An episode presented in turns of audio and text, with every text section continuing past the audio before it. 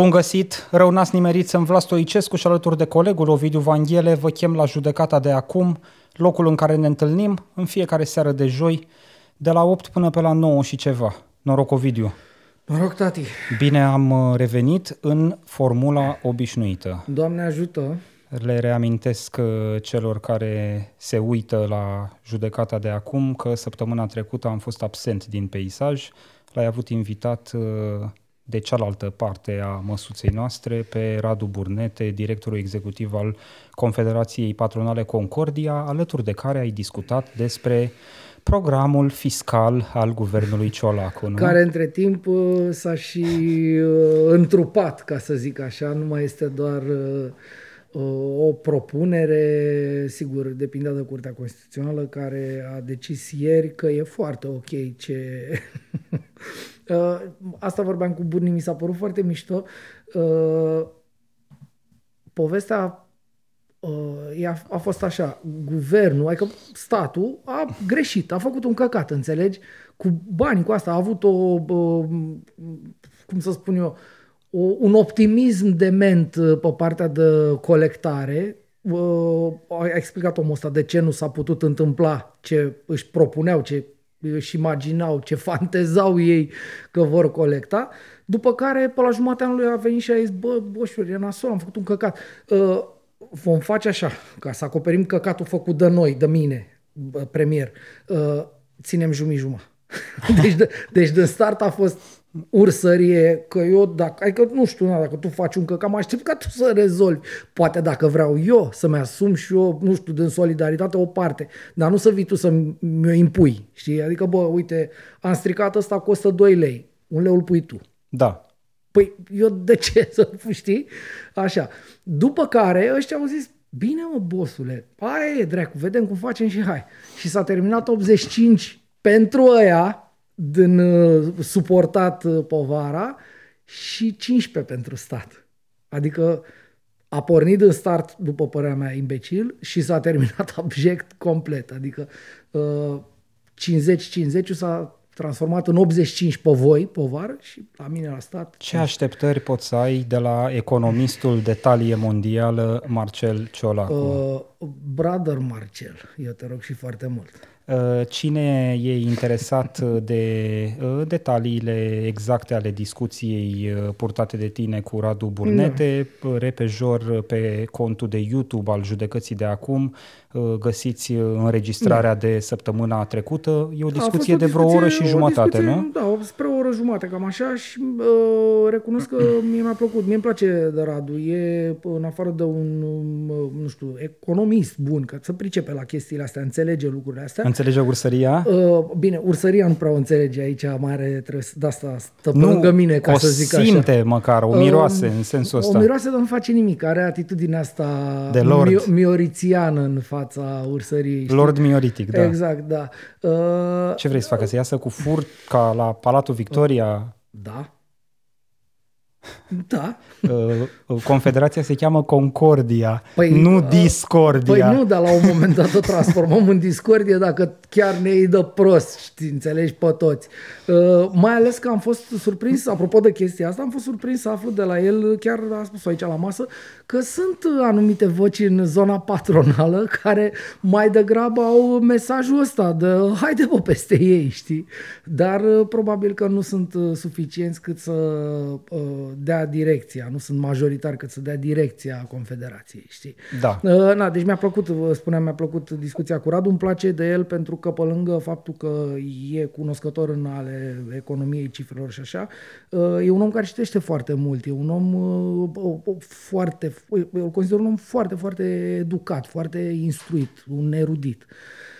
Și e o plăcere mereu să stau de vorbă cu el. Na, ca de obicei, probabil, uh, m-a pus în inferioritate, dar m-am, uh, mi-am asumat această postură. Uh, măcar mi-am luat o cămașă pe mine spre a nu mă face de căcat chiar și pe partea asta de apariție, știi? Pe estetic. Pe estetic, da. Da. da. Uh, Nu o să mai discutăm în ediția de astăzi despre măsurile fiscale ale guvernului uh, Ciolacu. Sigur, subiectul nu e nici pe departe epuizat, ba chiar aș îndrăzni să zic că abia începem să simțim efectele. Începem să simțim efectele și cum a spus Radu și cu asta închidem paranteza asta lungă cu ce a fost, uh, probabil că deja e în lucru alta, pentru că uh, bosule, e logic, mi-a explicat omul și pare, are sens ce spune. Pare normal. O să avem o reformă la reformă. Absolut, pentru că reforma asta, ca să zic așa, nu umple găuroiul. Dar ce reformă din România a umplut găuroiul? Dăm tu un singur exemplu și avem o plajă de 30 de ani la care să ne uităm. O să vedem în, uh, să zicem, uh, partea uh, a doua a acestei prime ore, uh, în care... Cum e- cum e- cum e cu reforma, Cum e cu a? reformele, mm. da, da. O să avem niște exemple de uh, super reforme.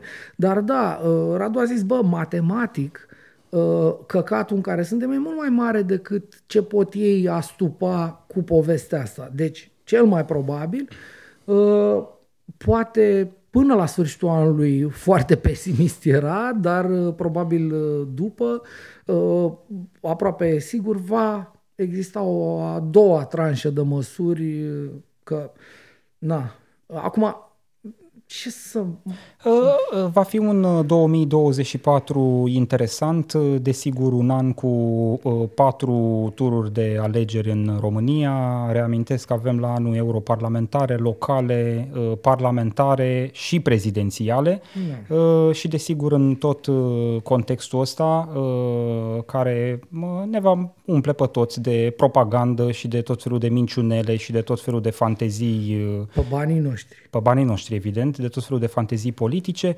iată, vom mai avea de peticit uh, și câte o prostie sau alta, precum uh, reforma fiscală, care numai reformă nu e, că are și ea nevoie tot de o reformă, știi? Adică reforma care are nevoie de reformă, nu prea e reformă. Putem să facem proverb românesc Cum din am asta. făcut și noi reformă, cum ne-am priceput. Păi nu prea ne-am priceput. Aia e.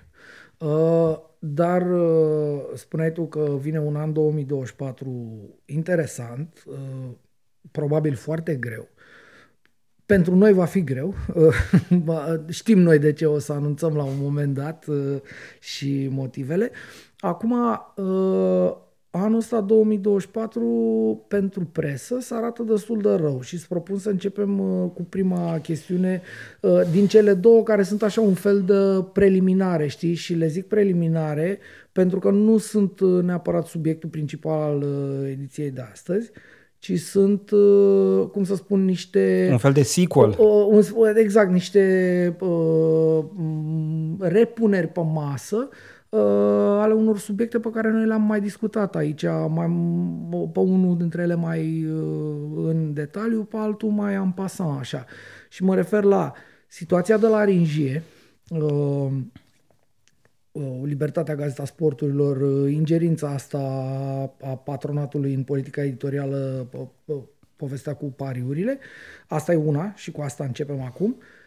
Și uh, situația asta cu ce se întâmplă în uh, Gaza, Israel, Cisjordania uh, și, mă rog, lumea arabă, uh, în toată zona aia acolo, pentru că uh, unul la mână arde, doi la mână uh, e foarte multă lume care bate foarte tare câmpii uh, și uh, uh, mă autodenunț aici plenar. Eu am insistat să uh, avem un 10 minuțele încercând să mai spargem niște uh, bule din astea de prostie care gravitează așa și, uh, cum să spun, uh, fac umbră pământului degeaba. Știi? Uh, deci astea vor fi primele și după aia, sigur, ne întoarcem la uh, proștii noștri. Zic eu la ce ne întoarcem? La statul român Ah, uh, absolut. incapabil să aplice și cele mai simple, elementare măsuri. Uite, ne zice cineva, ne întreabă Larisa Iancu, doar la mine nu se aude, la noi se aude. Uh, Patrick, ai ceva să ne zici? Ah, ok, ok, n-am văzut. Uh, așa e mai bine? Mi-era lene să stau cu ăsta în bot. Așa. Da. Bine, gata, scuzați. Uh, Deci se aude acum. Uh, Bun. Uh, Noi am vorbit despre... Hai să începem cu presa, da. Hai să vedem. Uh, Am zis că o să fie un an greu pentru presă. Mhm.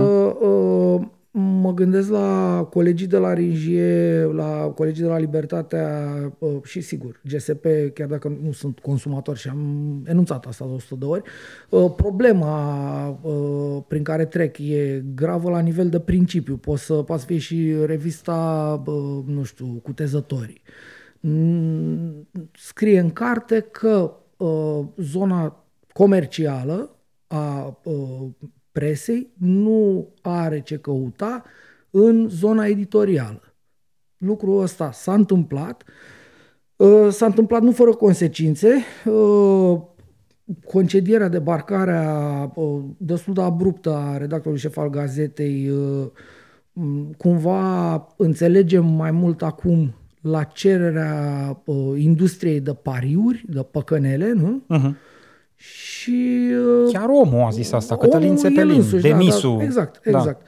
Da. Uh, și în, uh, în situația asta au apărut niște detalii. Noi atunci nu le aveam, am vorbit cu Dan Duca, cu redactorul șef al uh, Libertatea. El, uh, sigur, a fost diplomat, uh, cumva eu înțeleg asta. Nu este un moment în care să intri all-in, ca să zic așa ai un conflict în uh, interiorul unei organizații, încerci pe cât posibil să rezolvi acolo. Sigur, din el au ieșit niște detalii pe care tot așa mai întâi probabil încerci să le rezolvi acolo. Sigur, fără a abdica de la niște principii care uh, îi fac și pe ei, cum ne fac și pe noi, să rămânem în zona de bun simț a meseriei este. Da. Uh, ce am aflat? Uh, n-am aflat noi direct. Da, da, da. Am aflăm, citit în uh, pagina de media. Aflăm de pe pagina de media. Da. Uh, a avut loc uh, recent, uh, după debarcarea lui Țepelin, după uh, toată dezbaterea publică uh, prilejuită chiar de echipele Libertatea și Gazeta Sporturilor, care au scris în respectivele publicații că Uh, sunt uh, în această situație în care propria companie, partea comercială a propriului publisher, uh-huh. a mhm. propriei companii de media, încearcă să-i calce pe ei în picioare. Jurnaliștii da. încearcă să uh, intre în zona editorială, să dicteze ce se scrie acolo, ce se poate scrie acolo. La Povestea... presiunea uh, companiilor de pariuri, de da. păcănele, care probabil se simt amenințate de o formă de, uh, cum să spun, jurnalism din ăsta în interes public, uh, jurnalism în interes public care fiind în interes public, uh, explică de ce nu-i bine să pariezi și să-ți duci viața la păcănele, da, înțelegi? Da. Uh, și uh, aici ei fiind uh, probabil principalul finanțator al uh, Gazetei Sportului, au zis, păi stai băi tată, noi vă umplem de bani, Uh, pe publicitate și așa mai departe și voi pe partea altă veniți cu abordarea asta etică, domne, nu mai pariați că muriți, că vă vindeți casele, vă vindeți rinichiul, vă astea. Uh, asta a fost povestea foarte pe scurt. Uh, tu atunci te întrebai, n-am mai apucat să-l întrebăm pe Dan, pe Dan Duca efectiv chestia asta, dar tu ai, îmi amintesc și trebuie să-ți dau credit pentru asta, tu ai zis, bă, eu nu-l aud în discuția asta mai mare, pe managerul Ringier România. Da. El este șeful și alu Tolo, uh, a fost și alu Țepelin, e și alu Danduca, este șeful mare care a primit cum ar veni această mutare în plic de la grup. Da. El n-are nimic de spus, întrebai tu, da, mă rog, da. Uh, probabil timpul și, uh, cum să spun, uh, situația asta uh, așa bezmetică ne-a făcut să sărim peste această întrebare.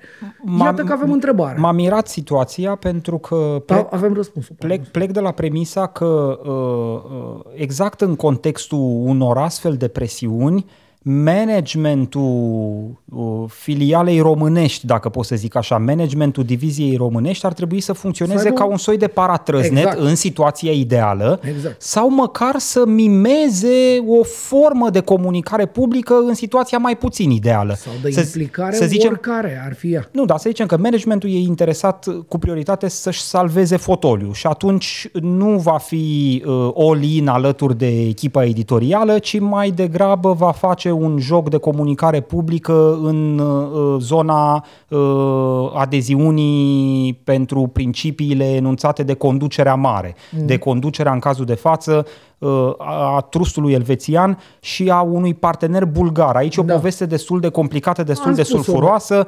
Această divizie de uh, media sport a Ringieului e jumătate Ringie Elveția, jumătate o companie bulgară. Un bulgar care uh, are uh, interese directe în păcăne, în, în pariuri. pariuri de-astea. Da, da, da, e adevărat. Bun. Și atunci mi s-a părut ciudat. Noi am uh, vorbit despre uh, asta. În, în momentul în care uh, toată dezbaterea era în toi, Cătălin Țepelin abia fusese demis, toată redacția, toată to- toată redacția Libertatea, toată redacția GSP strigau ca din gură de șarpe, iată ce ni se întâmplă, suntem ținta unor presiuni comerciale, deși noi nu vrem să avem treabă cu comercialul, că noi suntem editorialul, suntem jurnaliști, managementul pe România nu zicea nimic, nimic, dispărut total din peisaj.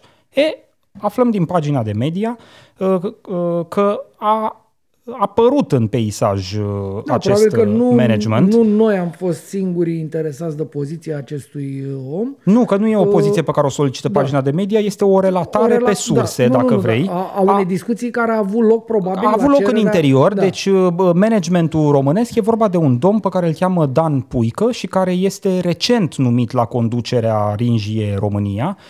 El vine de la unul din site-urile companiei care n-are legătură cu jurnalism turismul. Uh-huh imobiliare.ro sau da, ceva da, de genul da. ăsta, ceva din zona de imobiliare, sper uh-huh. să nu greșesc. Uh-huh. Acest om, Dan Puică, în fine, într-o conjunctură particulară uh, produsă în vara acestui an, a ajuns șeful diviziei pe uh, România, uh, a tăcut în miezul scandalului dintre jurnaliștii GSP Libertatea și conducerea mare a companiei, uh-huh. Dar a organizat un fel de call online, un uh-huh. fel de întâlnire online cu redacțiile Libertatea și GSP uh, și pagina de media prezintă pe surse detalii de la această întâlnire. Uh, acum, feeling-ul meu e că au avut la dispoziție un soi de file audio, pentru că sunt citate exacte acolo. Uh, nu, nu avem niciun motiv să punem la îndoială ce spun oamenii ăștia acolo. Tocmai și, încercam să da. subliniez da, veridicitatea da, exact. absolută a spuselor, da. pentru că acolo sunt citate cu, cum să zic, uh, da. cu uh, subiect și predicat. Nu sunt parafraze, da, da, nu, nu sunt idei uh, punctate, iată, cam asta s-ar fi discutat. Sunt blocuri de citate. Uh-huh. Mie îmi pare bine că vedem aceste citate, da, da, da. să nu mă înțelegi greșit, nu, nu, dacă nu, păi cumva asta... am transmis nuanța că cineva a înregistrat foarte, foarte bine, bine a făcut. a înregistrat, da, da, asta voiam să subliniez. Facem asta ca jurnaliști, chiar avem momente de incognito în care merg mergem. Sigur, aici era o întâlnire în cadrul propriei companii, dar cu un context particular, cu un șef care nu spusese nimic până în momentul ăla și care avea foarte mari șanse să spună lucruri controversate la acest prim contact cu jurnaliștii după ce a trecut uh, vârful scandalului. Și, foarte esențial, această discuție este despre niște lucruri de evident interes public. Da. Uh, fiind, uh, nu știu, de mai multe ori de interes public toată povestea asta. Odată uh, dimensiunea însă și a cotidianului Libertatea, nu? Și a site-ului și așa mai departe. E un jucător foarte mare uh, da. în România. Uh, după aia principiile și după aia putem să mergem uh, la infinit cu argumente de ce e bine că știm asta. Ce știm? Ce spune acest domn Puică la întâlnirea cu ziariștii GSP și Libertatea? Mie mi se pare extrem de problematic. Uh, eu mă uit la uh, pozițiile respectivului domn, uh, cum să zic, inclusiv de pe poziții profesionale și mi se pare problematic de pe poziții profesionale. El spune că toată compania se bazează pe reclame din industria de betting, ceea ce în sine, ca precizare, poate să fie laconică, dar în contextul ăsta fixează o direcție, nu? Deci noi avem o discuție uh, prilejuită de faptul că niște jurnaliști țipă ingerință comercială în editorial, iar el vine și zice, totuși ne bazăm pe da. industria da. de betting, Cine care voi spuneți că a venit peste voi. Cine adică ingerat? ignorați și voi nu, un pic. Nu, cine a ingerat, gen aproape că are dreptul să ingereze pentru că pe el ne bazăm noi. Cam așa, Cam cam, așa sună. cam, cam așa sună. Asta spun, da, Cam, cam da. așa sună în contextul ăsta. Uh, Mai spune acest domn Puică, le transmite jurnaliștilor că în mod cert în anul viitor operațiunile Ringie vor continua în România, dar nu neapărat cu echipele actuale.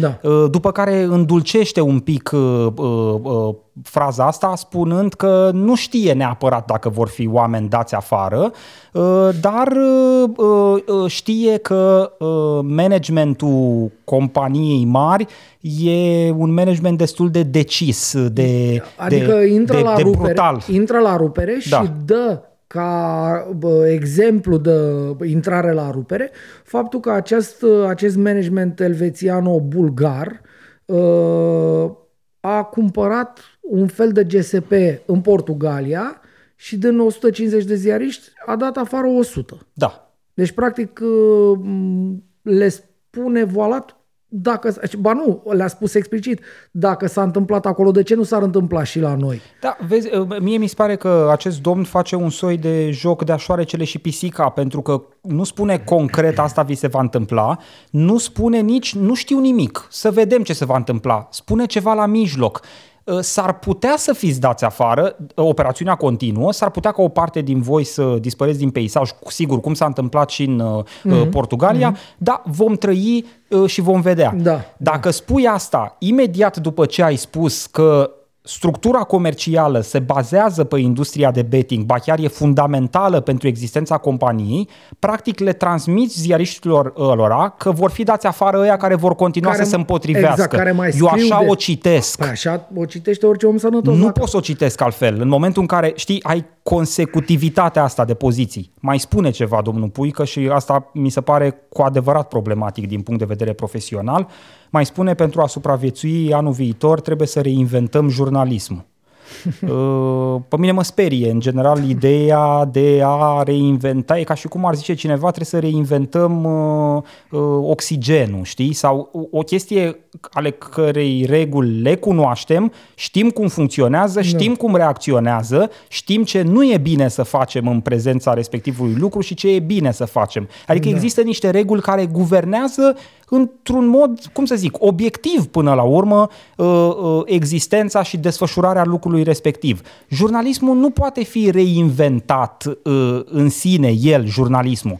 Pot fi reinventate mijloace de monetizare a jurnalismului. Pot fi căutate noi modalități de împachetare a conținutului jurnalistic. Dar reinventarea jurnalismului, în momentul în care pur și simplu o livrezi la modul ăsta, sub sintagma asta, mă duce mai degrabă cu gândul că vrem să încălcăm regulile jurnalistice astea vechi de 150 de ani.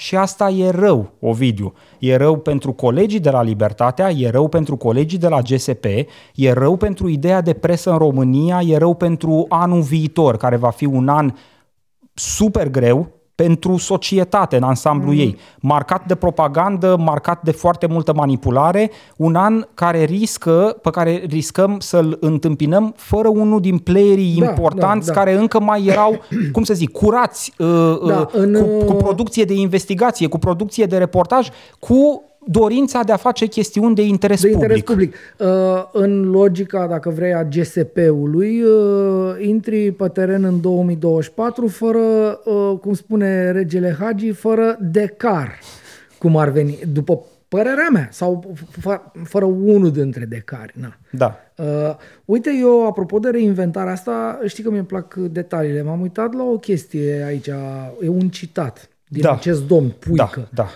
Zice așa, apropo de, re- de reinventare, ni se va cere să facem lucrurile diferit față de cum am fost ob- obișnuiți și fiecare va avea de luat o decizie, spune el, după care continuă.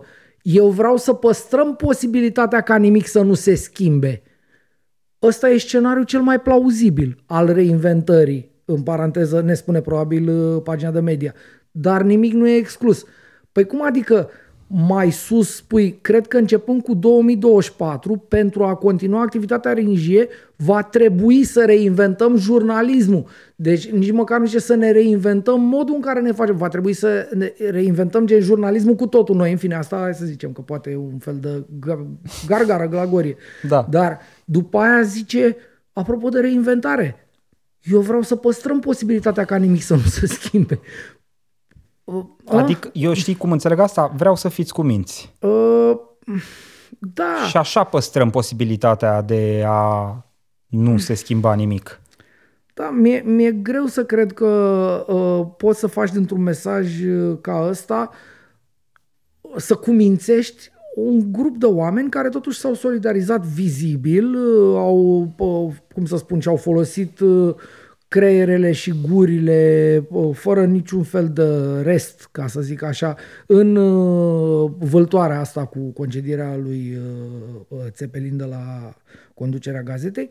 Deci nu cred că poate să aibă șansă această acest enunț ciolachian, dacă îmi permiți, știi că e aia cu taxăm băuturile carbogazoase. Da. La fabrică la Coca-Cola, zice, și după aia le taxăm căzrele tot ce luăm în taxă de aici, de la fabrica asta, am eu un gentleman agreement cu băieții, dăm banii înapoi. Băi, ești nebun? Da. Deci e un enunț ciolachian aici, dar uh, nu. Uh, hai să-ți mai spun, tu ai uh, zis un pic mai devreme de ce e rău să nu avem în 2024 libertatea în sine. Redacția Libertatea, de exemplu. Eu îți mai dau un exemplu care ne privește pe noi doi, punctual. Uh, am mai spus-o, dar am spus-o destul de vag așa și de acum poate o spun cu uh, toate cuvintele ca să fie foarte clar de ce am, inclusiv eu personal, consider că am o miză în povestea asta. Uh, libertatea este uh, outletul media mainstream care a fost cam cea mai importantă trambulină pentru materialele de presă produse în zona independentă spre a le uh, uh, trânti în trambulina asta care e libertatea ca să ajungă la publicul mare. E corect ce spun? E corect. În, cel puțin în cazul multor materiale documentate de să fie lumină de la zero, centru de investigații da. media, au existat uh, și publicări în Libertatea, unele chiar simultane cu publicările da. originale. Da. Uh, deci, eu cred că e rău, inclusiv, repet, pentru noi, pentru producțiile la care noi lucrăm. Da. Pentru uh, entitățile la care noi lucrăm și producțiile lor. Fii atent, să... chiar trebuie să-ți fac paranteza asta pentru că e Te relevantă în contextul celor spuse de tine. Ți-aduce aminte când am publicat seria de investigații despre uh, abuzurile sexuale de la Seminarul Teologic da. din Huș, Libertatea în print, deci ziarul tipărit, uh-huh, uh-huh. a publicat pe prima pagină, cred că chiar primele materiale, primele două, trei da, investigații, da, da. oamenii din Huș au văzut da, subiectul asta, da. acolo, da, da, în da, libertatea. Oamenii din Huș uh, au cumpărat ziarul de la Tarabă. Au cumpărat da. ziarul, dar stai un pic, inclusiv valoarea jurnalistică a subiectului pentru ei a stat în faptul că el a apărut pe prima pagina unei tipărituri. Da, da, da. Păi ei interesa mai puțin că e pe un site pe internet. Uh, da. Uh, sigur uh, că pentru mine mândria legată de proiectul să fie lumină ține și de felul în care uh, e organizat mediul de publicare, mm-hmm. de site-ul mm-hmm. respectiv, de uh, conținut, de cum arată da, asta e perspectiva mea de om Hai, care, uh, da. sigur, să uite și la felul în care putem să împachetăm materiale. Pentru cetățeanul obișnuit, ăla din județul Vaslui a contat că a apărut într-un ziar de care el auzise. Absolut. Nu pe și... un site și sigur, vorbim de un public probabil în zona asta, 40, 50, 60, 60. de ani. Da nu neapărat publicul uh, de până în 40 pe care mai degrabă îl vizăm noi uh, uh, cu conținut digital. Deci pentru mine, repet, asta pentru mine, Ovidiu Vanghele de la Câmpia, asta este o problemă mare în perspectiva anului 2024, pentru că probabil vor fi lucruri pe care noi le vom descoperi, probabil vor fi lucruri despre care noi vom relata și în lipsa unui, cum să spun, unei publicații trambulină care să le ia și să le azvârle către publicul mare, pentru că oamenii de acolo au conștiința interesului public și a presei în interesul public, uh, eu aș fi cumva prejudiciat. Sigur, eu nu câștig neapărat ceva din faptul că libertatea le duce. Uh, cum spuneai tu, poate, uh, nu știu, galoane din astea imaginare și de ce tare am fost eu că am dat aia și aia și aia și uite un s-a dus. Da. Dar, dincolo de asta, uh, Uh, pierde publicul. pierde publicul și după aia pierdem noi când se duce publicul ăla, uh, se duce, e public toată săptămâna și după aia se duce duminică și votează. Și votează fără să știe niște lucruri pe care noi le știm. Dar la ei, la oamenii ăia din publicul ăsta mare, lucrurile alea nu ajung. În lipsa... Sunt uh, perfect de acord, nu am uh, alte lucruri de uh, adăugat decât această concluzie. O să resimțim toți Uh, în anul 2024 eventuala dispariție a uh, unui cotidian precum Libertatea sau o eventuală reașezare a lui, o eventuală, uh, cum a zis domnul Puică, reinventare a jurnalismului da, da. prestat da, de actuala da. echipă de la Libertatea bine, citiți... și o să resimțim în, în sens negativ, adică sunt atât de multe lucruri mm-hmm. importante care se întâmplă la anul și care au nevoie de toate penițele, dacă absolut, pot să zic așa. Absolut. Au nevoie de toți jurnaliștii întregi la cap uh, și, uh, sigur, cu, cu profesia întreagă până la urmă, da. uh, care să, să se uite la toate aceste lucruri și să le spună uh, cetățenilor mai departe că se întâmplă într-un fel sau altul. Pentru că altfel, în zona mainstream, uh, televiziunile de știri știi foarte bine că fac legea uh, da. și o fac uh, pe bani de la partide în multe situații și vor fi și mai mulți bani de la partide anul viitor pe piață. Păi dacă e să o luăm, te întrerup un pic, dacă e să o luăm după logica acestui om, noi ne bazăm pe, spunea el, ne bazăm pe, pe publicitatea, nu, pe banii acestor companii de păcănele, de pariuri. Da. Păi același lucru poate să spună și uh, șeful de la RTV despre banii lui PSD. Păi probabil că a și îl spus spune, de-a da. lungul anilor. Păi îl spune ciutacu însuși. Îl spune ce face tată, noi gata, noi așa jucăm. Hai să dăm multe, nu avem nicio problemă noi. Ce e mare că că luăm bani? Dar ce mai ai vreun dubiu că nu. România TV n-are inventat deja jurnalismul de la o la dracii? Pe jurnalism n-a mai rămas nimic din el, da. din reinventare. Uh, da, probabil că o să ne mai uităm la povestea asta. Uh, ea e ongoing. Da, în momentul da, de da. față, echipele de la Libertatea și GSP minus Cătălin Țepelin sunt încă acolo, da, sunt da. încă pe poziții. Nu știm ce se va întâmpla. Mie mi se pare de foarte rău augur uh, ce a spus domnul ăsta Puică în uh, ședința cu ziariștii. A spus mai multe lucruri, nu avem da, asta, am, am vrut să zic asta. Uitați, uh, ci, intrați pe pagina de media și citiți ca să înțelegeți cumva, poate înțelegeți și între rânduri, uh, inclusiv motivul ăsta pentru care noi luăm această poveste la mână astăzi. Da. E important. Adică da. veți înțelege probabil ce am înțeles și noi când am citit uh, când am citit și ne-am cutremurat, ca să zic așa. Uh, e interesant. Probabil că, din păcate, uh, o să mai discutăm despre, despre treaba asta. Acum, tati, apropo de, că ziceam, de ursar de la TV și așa, uh, e unul la realitatea, e preferatul meu, unul cu, are căutătură, apare, aparență de alcooliști, de jucător. Uh, știu că nu e corect alcoolist, Dumnezeule, e o licență. Uh, omul e unul botin care uh, și-a angajat nevasta undeva pe la stat, adică e ceva așa. Și el uh, combate acolo. Și la un moment dat, în povestea asta cu uh, conflictul din Orientul Mijlociu, mă rog, iscat de uh, acțiunea nu teroristă, uber teroristă și criminală și nenorocită a uh, Hamas, uh, incursiunea din Gaza în uh, Israel. După aia, omul a uh, moderat o serie de dezbateri, de discuții despre asta. Uh, una dintre ele a, a, era o hartă acolo și era din asta, hart, de asta interactivă, ecran interactiv. Uh, și practic el uh, confunda tot cu tot, adică la un moment dat uh, Israelul se ducea până după Iordania, cumva, uh, Gaza Super.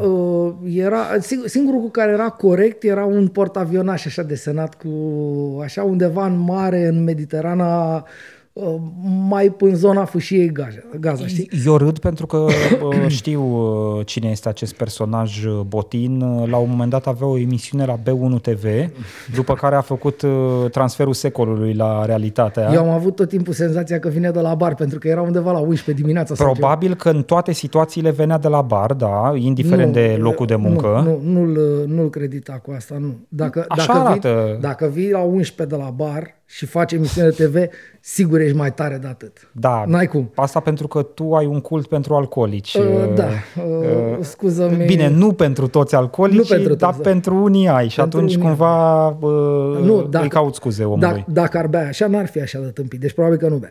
E un personaj interesant, îl urmăresc uh, Și de, eu. de mulți ani de zile, îmi place uh, stilul lui de prezentare, uh, e practic în cameră cu totul de fiecare dată, știi, uh, practic să rățuiești așa. Pentru că e mare. E și mare, dar Da. cumva se apropie și de lentilă, știi? E și o chestiune de distanță fizică pe care el o ignoră. Uh, E interesant, da, un personaj interesant. Nu știu, pe ce tronson mai e acum? Pe după amiază? E undeva, Unde? da, pe la Adică n-are, n-a- 4-5 n-au ceva șanse așa. oamenii să-l vadă decât dacă deschid uh, la 3 după masa televizorul. nu știu, cred că undeva pe la 4. N-aș vrea să bat câmpii. Eu am Da. mereu un- unde lucrez eu acolo, Păi, îmi e greu să spun e că un, uh, formatul lui Da. Botin e un format poate pentru gospodine care la rândul lor nu știu cum e cu Mediterana, Fâșia Gaza și Orientul Mijlociu. E, dacă nu știu, sigur nu vor afla de la el. Adică Păi asta, da, scopul nu e să afli ceva Da, de la da, Botin da. niciodată. Uh, Da, deci era, repet, era o hartă din asta în care uh, Iordania nu era, Israelul era, ți-am zis, până la granița de vest a Iordaniei. uh, uh, de est, pardon, scuză-mă, scuză-mă. Na. Uh, Deci era rău. Te-a- Ce să mă- te-a contaminat. M-a, cont- da, m-a furat uh, stânga-dreapta, da. Uh, nu, uh, în uh, lumina acestei întâmplări, la care, din păcate, am fost martor, uh, așa cum am fost uh, la multe altele, simt nevoia să, mm, nu știu, să mai vorbim un picuț despre povestea asta. Uh, nu știu cu ce să încep. Îmi vine să încep Te cu- simți un pic mai competent decât Botin pe subiect, Bă, nu? Bă, sincer, mă simt un pic mai competent pentru că unul la mână am fost acolo și am trăit acolo, nu știu, vreo 10 zile sau așa ceva.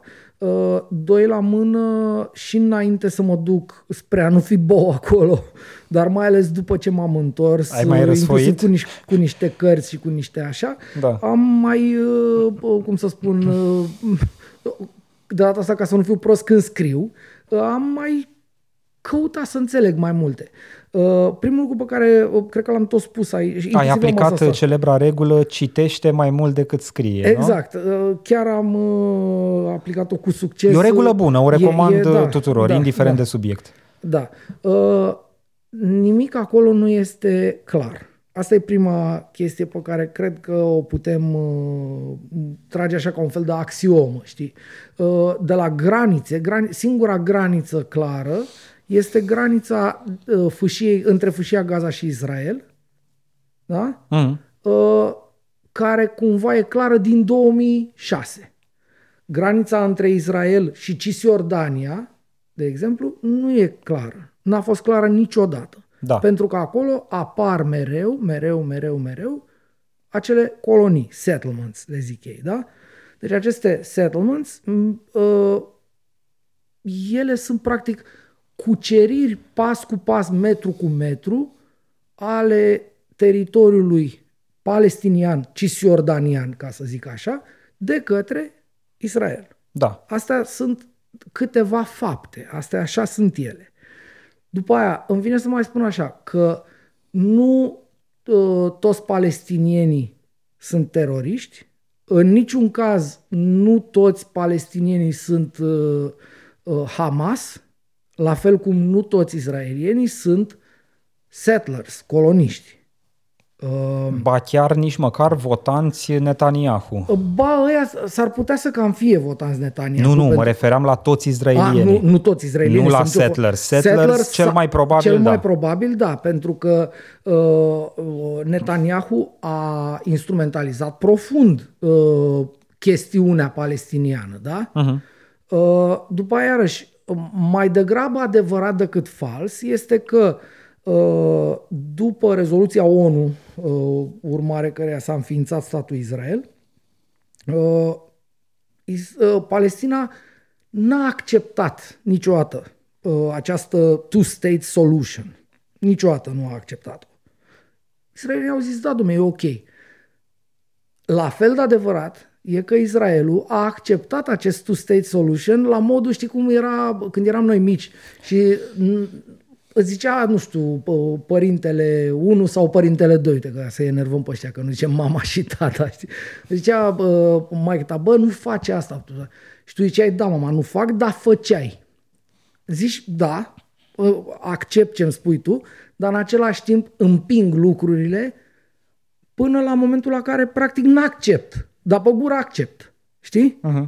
Chestia asta, iarăși, e mai degrabă adevărată decât falsă, ca o conduită așa de aproape 80 de ani sau de câți ani sunt uh, de atunci încoace. Uh, la fel acordurile de la Oslo, care au bătătorit ideea asta de two-state solution. Dar a doua zi se făceau colonii nimeni nu are dreptate. Uite, iar o altă axiomă. Niciunul dintre ei nu au dreptate. Mai ales în momentul în care Dreptate în sensul o, în care fiecare vrea să aibă dreptate fiecare, dintre fiecare părți. Fiecare consideră că are dreptate, dar da, de fapt da. nimeni nu are dreptate. Mm. Uh, a compara niște, uh, cum să spun, acțiuni care duc la același deznodământ, uh, sigur, palestinienii o fac mai violent, mai barbar, înțelegi? Când te duci cu brâu de la de lână, cu explozibili și te arunci în uh, aer într-un autobuz cu copii evrei, nu? Uh, ești mai barbar decât mecanismul ăsta mai insidios, mai, mai pervers în care apare un uh, colonist, nu? Care face o chestie, o cocioabă acolo și după aia vine uh, zona de protecție pentru că el e într-un teritoriu uh, ostil, nu? Da, că da. E, în, e în Cisjordania. Domne, stați puțin că mutăm aici, trebuie să tragem gard, trebuie să facem cutare, cutare, cutare. Îi dezrădăcinăm pe aia de pe lângă. Da. Asta s-a întâmplat, se întâmplă. Uh, eu, sigur, trebuie să fii foarte simplist să zici că asta, atitudinea asta de care am vorbit mai devreme cu uh, chestiunea asta insidioasă, așa, uh, cum să spun eu, inserarea asta uh, spre a ocupa până la urmă un teritoriu a evreilor, a generat acest terorism palestinian, care el există și este teribil și groaznic. E moarte. A văzut toată lumea ce s-a întâmplat uh, în zilele din urmă. De asta spun. Mă rog, situația e ongoing și în momentul de față. Uh, sunt, uh, am văzut un milion de certitudini uh, cine a tras în acel spital. Uh, Unde? Gaza. Media românească. În media românească, în principiu. Da. Ba chiar și media străină. N-aș idealiza. Al Jazeera, la care m-am uitat, s-a întâmplat sâmbătă, sâmbătă seară, cred că sâmbătă seară s-a întâmplat. Uh-huh. Acest, uh, uh, această bubuitură, dărâmare, practic, cu o rachetă a unui spital uh, luteran, înțeleg, sau ceva așa, din Gaza. O 500 de morți, să ne înțelegem. Adică 500 de morți dintr-o, dintr-un foc. Uh, Al Jazeera a spus de la început, uh, atacul dement al izraelienilor uh, în Gaza, soldat cu 500 de morți. Da. Pe de altă parte, uh, evrei au spus de la început, domnule, nu, nici vorbă n-am fost. Noi da, uh, statul tras... Israel a prezentat și niște imagini care ar contrazice ipoteza, imagini din care se vede că lansarea propriu-zisă se face de undeva din proximitatea clădirii respective. Nu se face din proximitatea, se face de undeva, Gaza, mai ales pe lateral, cum era uh, imaginea aia, are 5 km.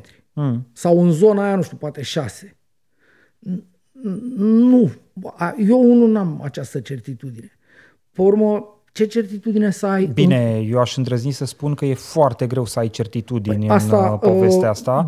Cel mult poți să te uiți la surse de informație care eventual sunt și divergente, sursele emitenții informațiilor respective, Al Jazeera de pildă, te uiți, e jurnalist serios la Al Jazeera, eu am văzut jurnalist foarte serios de-a lungul anilor la Al Jazeera, dar când e vorba de statul A, Israel e un este, bias da, uh, total. Nu că, e, nu că e bias, e, te, mergi în mâini, nu mai mergi în picioare. omul. Adică, adică e, altă, e, invers, e tot, Antena 3 prezentând încarcerarea profesorului Voiculescu, știi, ca să dau un exemplu din câmpul românesc. Da, da, da.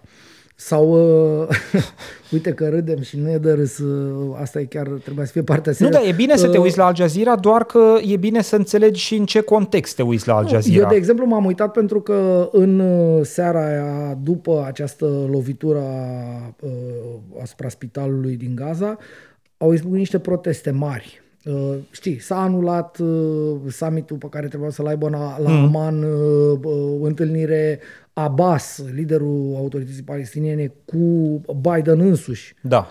Uh, Abbas s-a întors în țară, a avut un discurs către poporul din Cisjordania, palestinienii, să zicem, mai, mai sănătoși la minte, pentru că uh, Palestina e făcută din două, Gaza și Cisjordania, care nu mai au legătură între ele decât cu o bucată de Israel între ele. Uh-huh. Da? Deci e o, o legătură doar controlată și cumva uh, înleznită, dacă intermediată. vrei, de, intermediată de Israel însuși, care te lasă să ieși din Gaza să intri în Israel și te lasă să intri din Israel înapoi în Cisjordania. Uh-huh. Așa arată harta. Da? Uh, la un moment dat, în 2005-2006, au existat niște alegeri libere în această lume palestiniană. Și în uh, Cisjordania au câștigat moderații care se numesc Fatah și care sunt conduși de uh, Fatah, formațiunea e condusă de acest uh, Mahmoud Abbas pe numele lui de palestinian Abu Mazen, care are 86 de ani și care îi făcea cafeluță lui Yasser Arafat și care cumva a înmuiat această organizație pentru eliberarea Palestinei al lui Arafat, care a fost chiar considerată o perioadă organizație teroristă. Da, da? așa e. Mm-hmm. După care, odată cu dispariția lui Yasser Arafat, a venit acest uh, pupil al său care a fost mai moderat și a intrat totuși în o, o, elită din asta, adică îl primea lumea pe la masă, că nu era un, un bezmetic. Uh, a fost o luptă în, uh, inclusiv electorală, da, între Fatah, acest Fatah al lui Abu Mazen și acest Hamas, care este o organizație teroristă, dar care are și o aripă politică, Hamas a câștigat Gaza. Și cumva toată lumea mai uh, cu înclinații teroriste, dacă pot să spun așa, a mers după ei în Gaza. Și în zona asta au rămas acești Fatah care sunt uh, conduși de acest bătrân de 86 de ani, care mai degrabă pe corupțiuni, pe cutare, vin banii, că bă, Palestina nu trăiește din ajutoare internaționale, practic, mm, așa mm. e, din păcate, așa funcționează statul ăsta, ă, și oamenii stau acolo și sigur să mai radicalizează din când în când câte unii. În general, pe în zone de astea unde sunt mari tabere de refugiați, gen Nablus, da. unde povesteam, am povestit. Tu unde ai fost? Ai fost în Gaza? Eu, nu, nu am fost ai, în Gaza. Nu, ai eu fost, fost în West Bank? Am fost în West Bank, Gaza era închisă de niște ani, eu am fost în 2013, uh, dar unde am fost eu și probabil nu știu dacă a mai fost cineva din uh, presa românească, am fost într-o casă a, în, în Israel, dar aflată la un kilometru jumate, doi, de gardul care delimitează Israel de Gaza. Mm. În casa aia era ieșirea dintr-un tunel care ducea în Gaza. Deci am văzut un tunel din ăsta, nu m-am băgat acolo, sincer, mi-a fost frică. Mi-a fost frică, dar am văzut cum arată un loc de genul ăsta. Am văzut cu ochii mei. N-am putut să fac poze, n-am avut voie să fac poze. Adică au fost niște chestii din astea, totuși nu e muzeu. Acolo era pe bune. Da. am văzut-o și, na, uite, am trăit să povestesc, ca să zic așa. Uh, Într-un context și a, și a fost, uh, uh, neplăcut. Puteai da, să povestești da. și tu în vremuri mai luminoase. Uh, dar, uh, totuși, prim, mă rog, primul, am spus deja o mie de lucruri. Uh, nu mai puneți botul, ca să zic așa, oamenii care vă uitați la, la relatări de genul ăsta.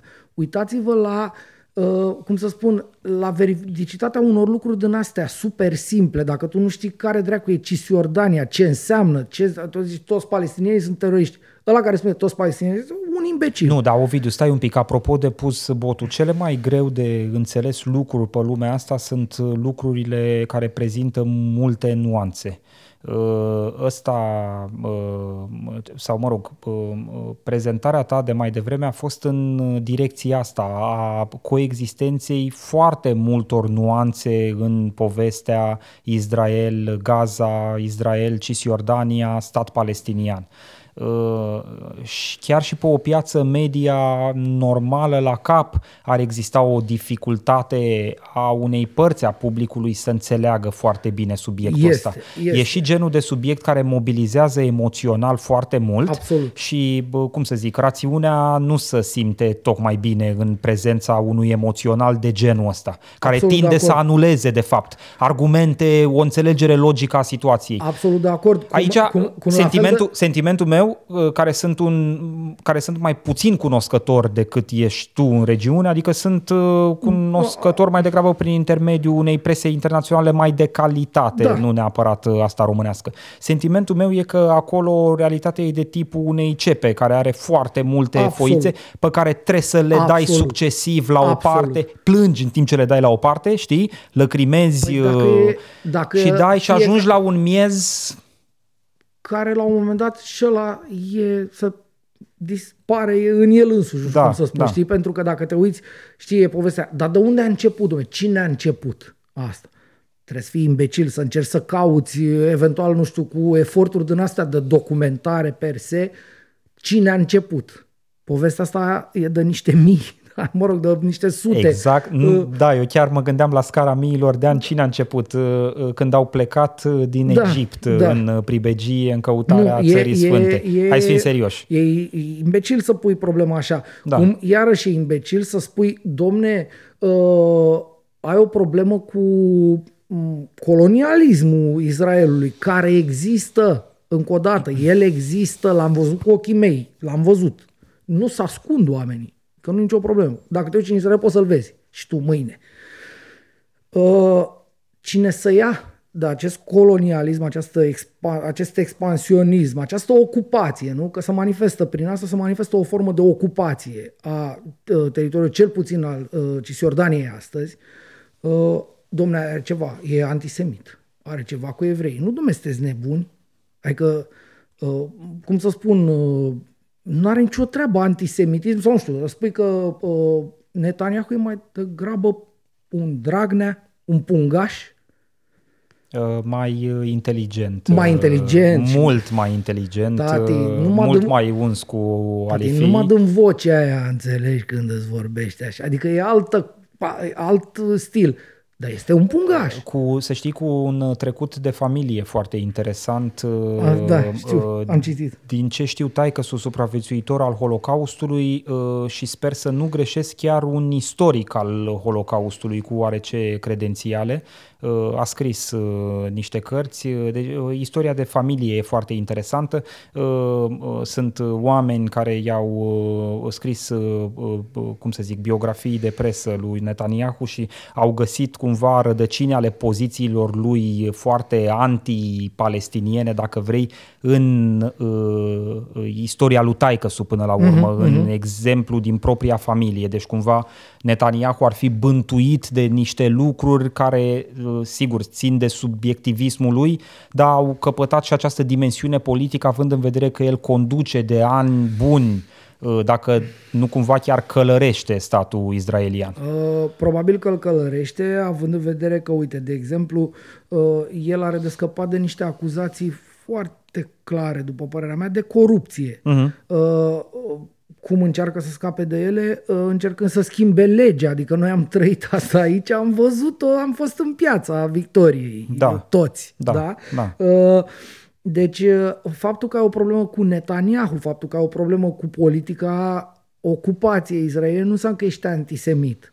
Înseamnă eventual că la care te acuză de antisemitism pe motivele astea e prostil. Cam așa. Adică aici e un, va fi o, o chestie de... uh, Asta nu se va lămuri. Uite, uh, apropo de nelămuriri, uh, scrie Radu Hosu acum uh, că există, că până la urmă din 500 de morți au rămas doar 50, uh-huh. și, că, și că n-ar fi fost cine știe ce mare rachetă, totuși omul ăsta m- măcar că a fost pe front în Ucraina, i-aș da credit să, da. adică poate să vorbească mai bine cel puțin ca mie, sigur, despre rachete și așa. Zice, dumne, era un crater de 30 de centimetri. Da, apropo Deci de surse, cei 500 de morți au fost livrați ca certitudine de Al Jazeera. Nu, au fost cumva a, a, dați de Ministerul Sănătății din Gaza. Din Era, Gaza, Mă rog, o, ok. ceva, o autoritate din asta sanitară din Gaza, Ok. un fel de ambulanță. a, Acolo, Gaza formal are și ea un guvern, că a câștigat alegeri, mm. dar în același timp există o, o chestie din asta super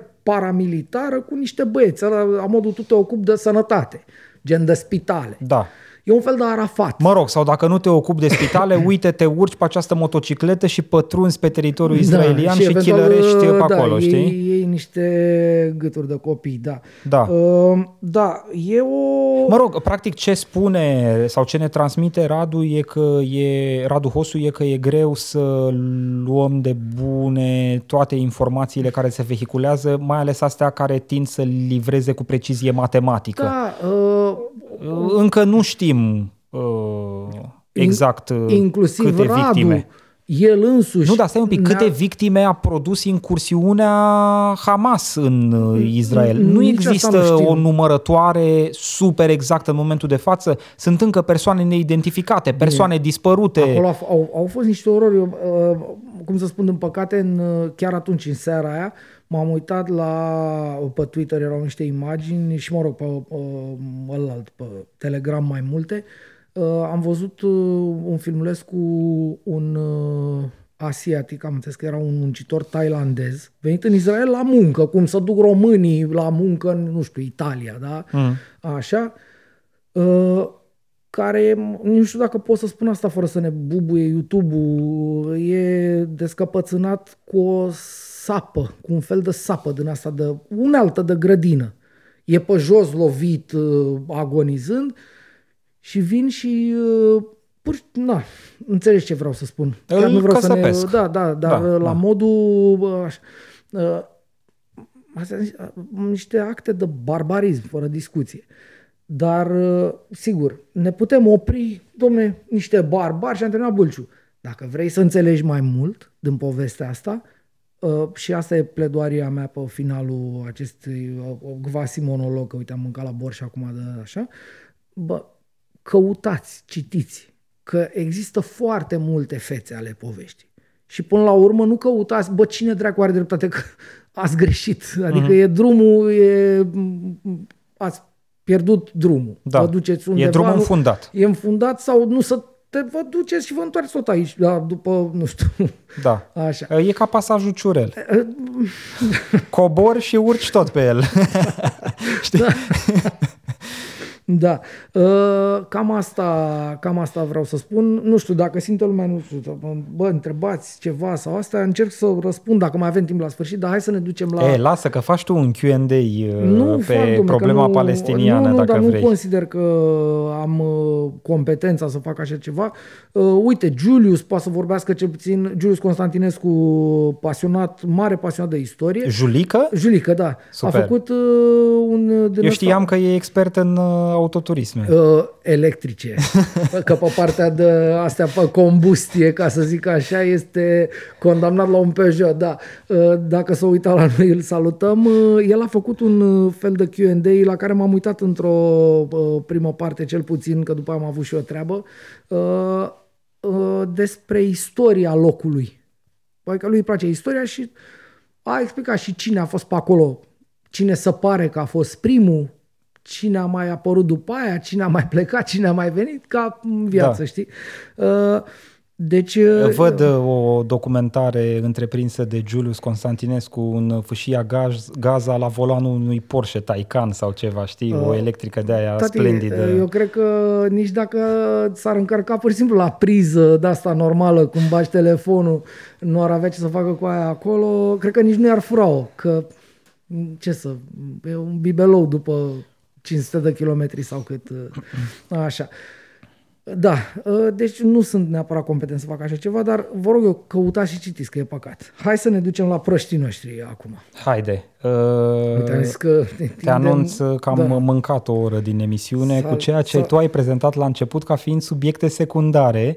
Sigur, e cazul să fim lapidați în momentul de da. față de privitori ă, sau de ascultători, ă, pentru că nu e așa, altă șansă nu mai există pentru noi. Dacă pe secundare stăm o oră... Da am Ce pus facem acum? Uh, Trebuie să comprimăm, desigur. Ai, ai găsit ceva mișto? Da. Uh, uh, nu, dar înainte să zic ce am uh, găsit, uh, vreau să zic ce ne mână în luptă, că mi se pare important și acest lucru. Uh, adică cumva care e contextul mai larg al uh, discuției. Uh, s-a întâmplat destul de des de-a lungul celor... Uh, asta e judecata cu numărul 120 după numărătoarea noastră. Cred că da. da, uh, da. Deci de când ne-am apucat noi să producem formatul ăsta, e a 120-a săptămână în care ne mobilizăm să ieșim într-o formă de live pe ceea ce considerăm noi a fi niște teme de interes public. De cele mai și multe ori zi. teme da, interne. Da, da. Uh, cumva asta e o situație excepțională că ne-am dus uh, un pic uh, peste, peste granițe. Ei bine, am discutat în multiple ocazii la masa judecății de acum despre incapacitatea statului român de a gestiona probleme uh, de interes public, uh, uh, chestiuni publice stringente, chestiuni din zona de sănătate, din zona de educație, din zona de siguranța cetățeanului, din zona de justiție.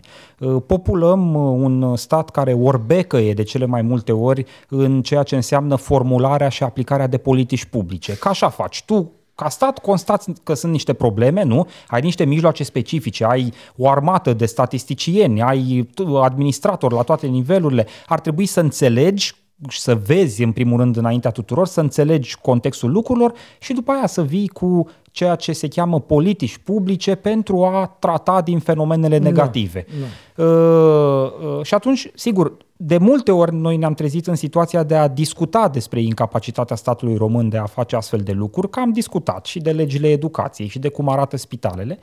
Uh, dar ne propunem și astăzi, pentru că avem niște, să facem asta, mm-hmm. să, mhm. să purtăm această discuție, pentru că avem niște exemple concrete. Da, da. Uh, și unul dintre ele e uh, înmărmuritor, e striking, cum ar zice uh, francezul, dacă pot să zic așa. Uh, am găsit niște date uh, pe care le putem pune față în față pentru a înțelege cum anume întâmpină greu încercatul stat român problema violenței domestice domestice. O problemă care e mai aș putea spune chiar că e mai bătrână decât noi în România. Adică, și când zic că e mai bătrână decât noi, că e știută de autorități de atât de mult timp. E o chestiune de care se vorbește de decenii în România, e o chestiune uh, care a fost semnalată de uh, mediul non-guvernamental în zeci, sute de ocazii, uh, proteste eu, publice. Eu chestie... Mi-aduc aminte, era Traian Băsescu președinte, încă nu fusese adoptată o lege a violenței domestice în România și erau proteste ale organizațiilor non-guvernamentale. Deci vorbim da. de acum mai mult de 10-12 ani de zile. Uh e în primul și în primul rând constatată uh, factual în istorii în direcția asta care ne-au uh, ridicat părul pe spinare de N ori până acum în anii ăștia, nu știu să zicem, hai să zicem de când facem noi presă, eu de 20 de ani, da? Da. 21. Uh, deci, ce se întâmplă cu povestea asta este, uh, aduceți-vă aminte, uh, dobitocul la care și-a omorât nevasta și am, am pușcat-o la coafor, undeva pe aici, pe la Perla. Uh-huh. Uh, N și N cazuri uh, de uh, femei care au fost mai întâi, uh, cum să spun eu, amenințate, eventual bătute, după care, uh, pentru că autoritatea era cu mâinile legate, spunând, domne, doar te amenință, doar apare pe lângă tine, să uită după tine, își face simțită prezența ca să te sperie, nu face nimic. Deci nu avem ce să-i faci, nu putem să-l băgăm la pârnaie, că n-a pus mâna pe tine, în cazul în care nu ar fi bătut uh, uh, respectivul animal femeia, da? Da. Uh, bun. Acum, uh, după ani și ani și ani și ani, de când lumea civilizată a uh, înțeles că e gaura asta între posibilitatea de a face și a face, moment în care îl și poți trage la răspundere clasic, mai e o, o bucată acolo. Și cum, o, cum să spun, cum îl oprești pe ăla, fără să-l bagi la pârnaie, că n-a făcut, dar poate face. Cu niște mijloace de secol 21, GPS cu tare brățările astea, da? Da. Uh, eu spun în felul următor, pe lângă, sau completez pe lângă ce ai spus tu. De-a lungul anilor, România a tot șurubărit legislativ la chestiunea asta cu violența domestică. Ba a mai trecut o lege care a permis nu știu ce, ba a trecut o altă lege care a permis alt tip de intervenție a organului de poliție sau a organului judiciar, dacă pot să zic așa. Ei bine, într-un final, la, în în primul trimestru al uh, anului trecut, deci vorbim de începutul anului 2022, uh, în sfârșit s-a găsit o formă de operaționalizare a acestui, a acestui sistem de supraveghere electronică, care înseamnă un soft și înseamnă niște brățări electronice aflate pe teren care comunică cu acest da. soft. Da.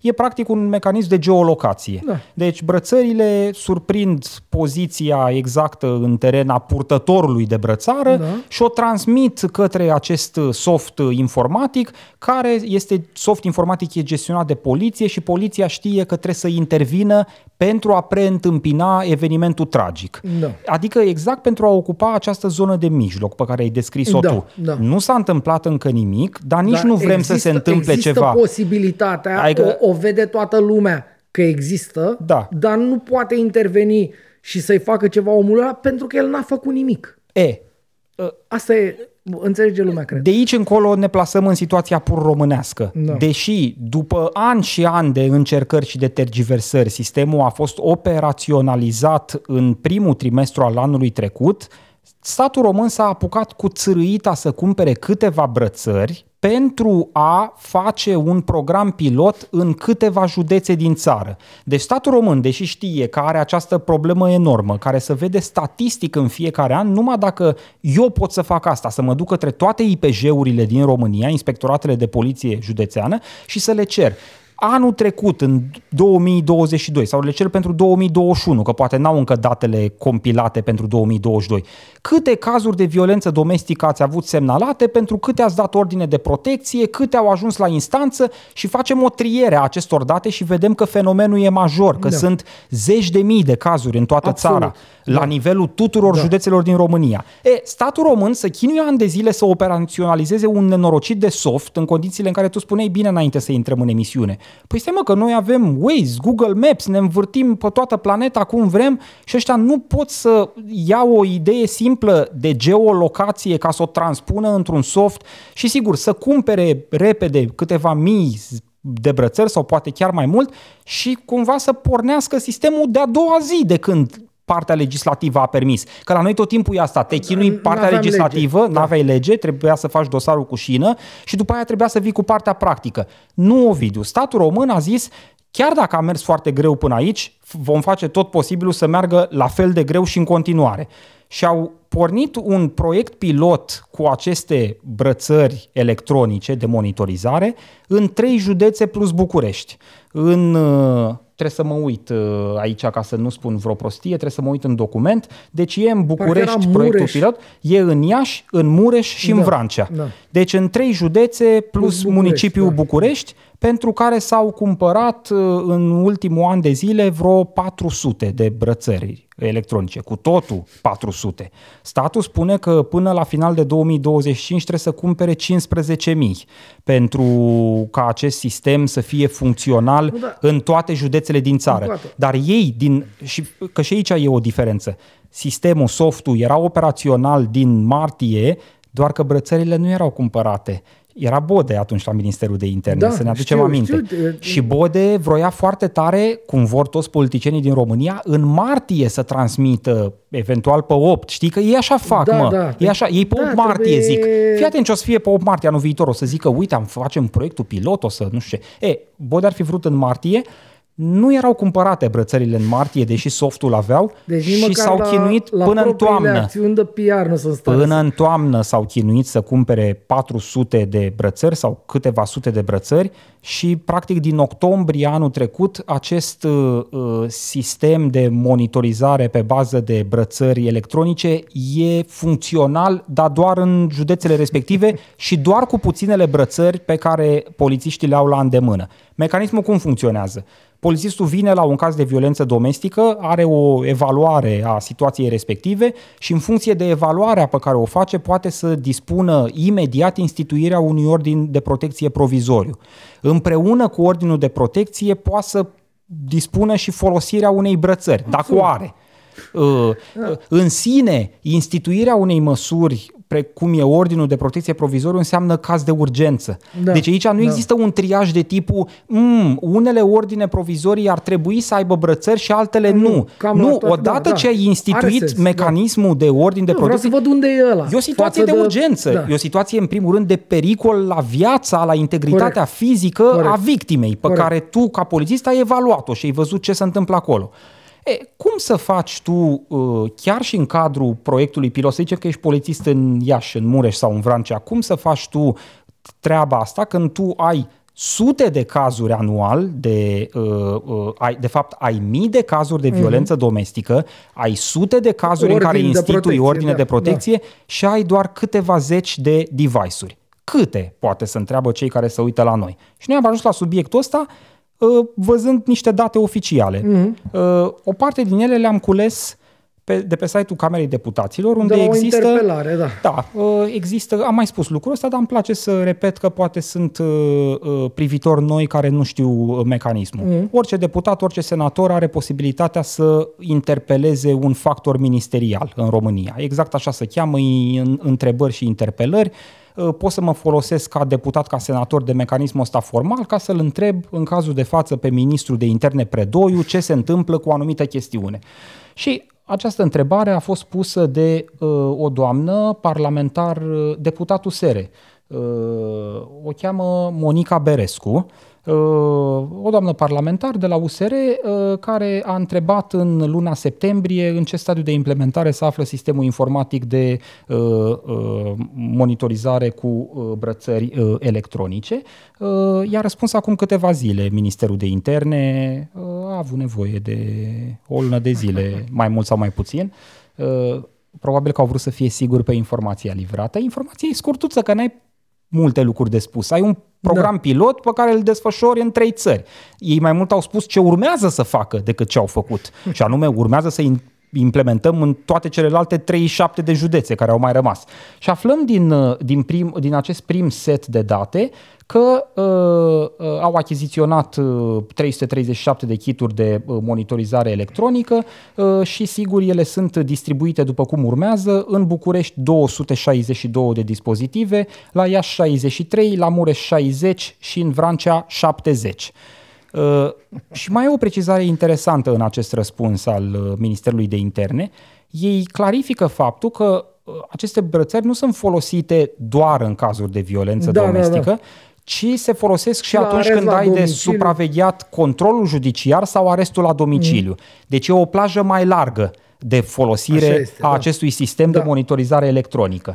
Și atunci, Țineți minte această dată pentru uh, moment, 70 de dispozitive în Vrancea care ar trebui să fie folosite pentru violență domestică, arest la domiciliu, control judiciar.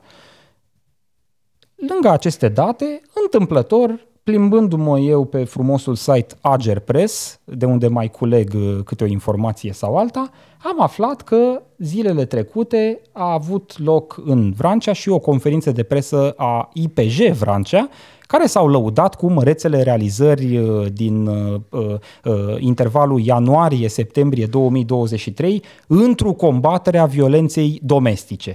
Și au livrat, desigur, cum se face la conferința de presă, mai ales de niște purtători de echipiu, au livrat date. Acum ce să faci? Te prezinți cu datele în fața populației. Aflăm din datele respective că au avut în intervalul ăsta niște mii de cazuri semnalate uh, și uh, circa 500 și ceva de cazuri considerate cu nevoie de intervenție urgentă. Astfel adică să se dea ordine de protecție. Adică cu victima aflată uh, într-un pericol maxim mm-hmm. de moarte da, chiar. Da. Da. Ce spune IPJ Vrancea e că din cele 500 și ceva de cazuri, doar în aproape 300, în 250-300 au uh, impus un ordin de protecție, Ah, ok. pentru că în celelalte situații uh, au refuzat uh, victimele. Da, Uh, da. Deci Da, înțeleg, există că, și asta. înțeleg că intervine un mecanism în care, deși mie mi se pare stupid, E, știi, e ca și cum la omor ar trebui să încuvințăm noi dacă să continue cercetarea sau nu. E o agresiune de ordin fizic. Uh, bă, Cred că, Da. cred că ar trebui să funcționeze mai degrabă pe o formă de autosesizare a organului de lege, mai ales când ai o problemă cu violența domestică atât de mare precum în România. Mm. Practic, problema asta ar putea să dispară dacă 90% din victime ar zice lăsați-l, domnule, în pace, că e băiat bun, nu? Da. Nu, ea nu dispare, ea doar intră sub preș. Problema cea mai mare aici este că statul nu știe ce să facă cu femeile alea care cel mai probabil locuiesc în casă cu ăla. Da. Adică îți trebuie o infrastructură. Mă, trebuie să te preocupi. Dacă te preocupi. Dacă nu te preocupi, nu te preocupi. E simplu. Te rog. Dă... Chesti- uh, cum să zic, partea, chestiunea cu adevărat importantă abia acum urmează. Din cele 250-300 de ordine de protecție, doar în cazul, doar în 20% din cazuri, cam în cazul a 50 dintre ordinele de protecție, mm. s-a dispus și folosirea unui mijloc de supraveghere electronică. Pentru că atâtea sunt. Da. 70 cu totul, doar Și o probabil- parte pentru da. partea de violență domestică, sigur, nu înseamnă că de-a lungul unui interval toate sunt folosite în același Tot- timp. tot timpul, da, adică da, există da, da. niște intervale în care se suprapun probabil Corect, perioadele, corect, corect, unele corect. perioade sunt mai intense, altele. Uh, Întinderea unui ordin de protecție poate să fie mai mică sau mai mare. Nu știu exact uh, care e modalitatea prin care să dispune termenul efectiv de purtare a acelei uh, brățări electronice, dar faptul statistic rămâne. Fii atent, ne spune cineva o chestie Da. care mi se pare foarte interesantă și din ce știu eu așa e și la noi. Uh, și potențiala victimă trebuie să vrea să poarte brățară de aia. Da. Pentru că ideea e să... Deci cazul dublează numărul de brățări folosite. Un, unul la mână și Da. doi la mână. Ăsta e probabil mecanismul în care dacă victima nu vrea, n-ai de ce să pui pe agresor. Că Da. nu poți să o urmărești pe victimă cu elicopterul până- sau cu de satelit tu. Exact uh, ce discutam noi Da, înainte să da. intrăm în emisiune, nu poți decât să te uiți la niște parametri statici, de tipul agresorul să nu se apropie de, De casa, casa ei. victimei, Da, se dar duce victima la piață. poate nu e Da, acasă, da. poate e la piață, exact, Da, și da. se întâlnesc acolo. Sau uh, mănânc, îi place eclerul nu știu care și Da. să duce sâmbătă. Da. Te duci acolo și iei gâtul de la brâu. Uh, accept uh, posibilitatea prezentată de privitorul, Da. privitoarea noastră, nu știu cine este exact, uh, uh, dar ea Da, Andrei Nartea ne scrie chestia asta, da. E, această ipoteză consolidează și mai mult uh, spusele da, înseamnă noastre. că ai jumătate din uh, cazurile pe care le-ai putea avea cu acele puține brățări, că îți Da. trebuie două Da. la fiecare. Da, Uh, da. Problema e, Ovidiu, și uh, uh, cumva asta e o nuanță pe care tu ai surprins-o în ședința noastră de sumar pe care am avut-o înainte de judecată. Uh, aici problema e că nici măcar n-ar trebui să uh, uh, uh, aplici această politică publică de combatere a violenței domestice cu programe pilot. Ce program pilot? De ce să mai faci program pilot? Unul la Cumpără cât mai multe poți din prima, nu 300, Nu, dar pe stai care să le puțin. trimiți, să le răspândești în trei județe în program pilot. Nu, nu, nu, stai puțin. Iau altfel. Uh, hai să zicem că vrei program pilot. Ca să vezi dacă e mai bine cu brățară versus ce? Versus să vină sectoristul, să sune la ușă sau să zică, să te sune și să zică ești pe geam. Să vezi dacă nu dă rateuri softul. Păi nu, da, ăla nu e program pilot, ăla e un test. Deci tu dai un test, după aia tot pentru probabil un test ar trebui să alegi și brățările alea și să vezi, bă, câte de astea avem, primele cinci, cele mai bune, nu? Da. De, bănesc că există o piață pentru așa ceva dracu, nu știu, n-am văzut. Uh, și alegi una, de, pui ei niște IT, așa ar trebui să faci. Uh, dacă chiar te interesează chestia, dar uh, eu dincolo de asta că, dumne, ce dracu să cauți cu program pilot, eu am mai zis ceva și mi se pare că uh, fiind uh, o opinie, este foarte frumos să mă exprim aici. Uh, sigur, o opinie uh, bazată pe ce am înțeles eu din uh, 21 de ani de meserie. Dom'le, eu cred că oamenii ăștia sunt... Deci, de ce, de ce cred că e aproape neverosimil să nu poți să rezolvi asta?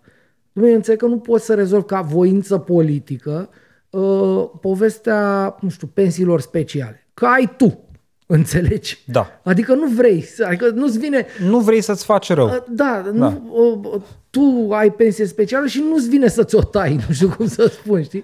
Uh, asta, dume, uh, cum zic, la o, la o manieră din asta mică, mental, o pot înțelege, că ăla e, aia e zona lor de micuț mental. Nu, dar măcar ai o justificare de ce nu se rezolvă, da, de ce nu se reformează chestiunea. Nu vrem da, noi. Că ne arde la buzunare da, pe noi. ne costă. Mm. Dumne, dar aici eu nu pot să cred că eu știu despre oamenii ăștia din establishment destule, că i-am tot văzut pe toți.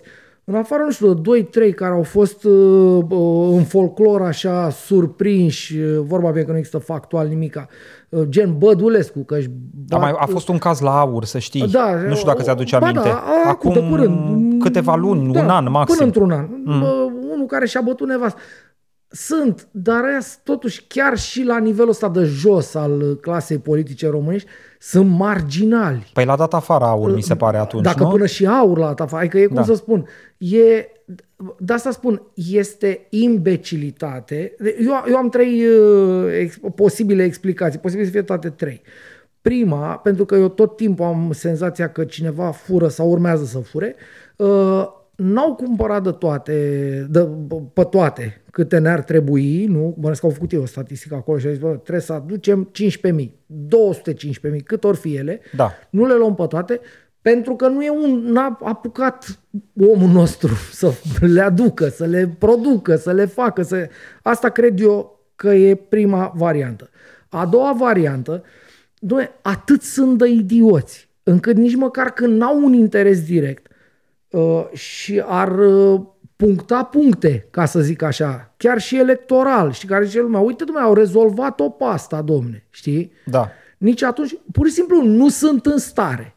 Deci, uh, cum să spun, perspectiva unei furăciuni mari e una, prostia, prostia aia pură, aia cum, cum iei fructul de prostie din pom și îl mănânci, e a doua, și mai e o a treia care e cumva o combinație între ele. Eu cred că sunt atât de mult la furat de dimineață până seara acești uh, oameni, manageri din statul român. Că nu, nu mai au timp. Că nu mai au dume timp. Mm. Și uh, ori că nu mai au timp, ori că sunt de-aia sunt proști așa, nu știu cum. Deci ar putea să fie și toate trei într-o îngemănare din asta, știi? Altă explicație nu pot să am. De ce să nu rezolve asta? Încoată, de ce să nu rezolve asta? Pentru că nu te privește. Eu lângă nu câștigi prostia din ea. încondeată de tine aș pune și indiferența, să știi. Uh, uh,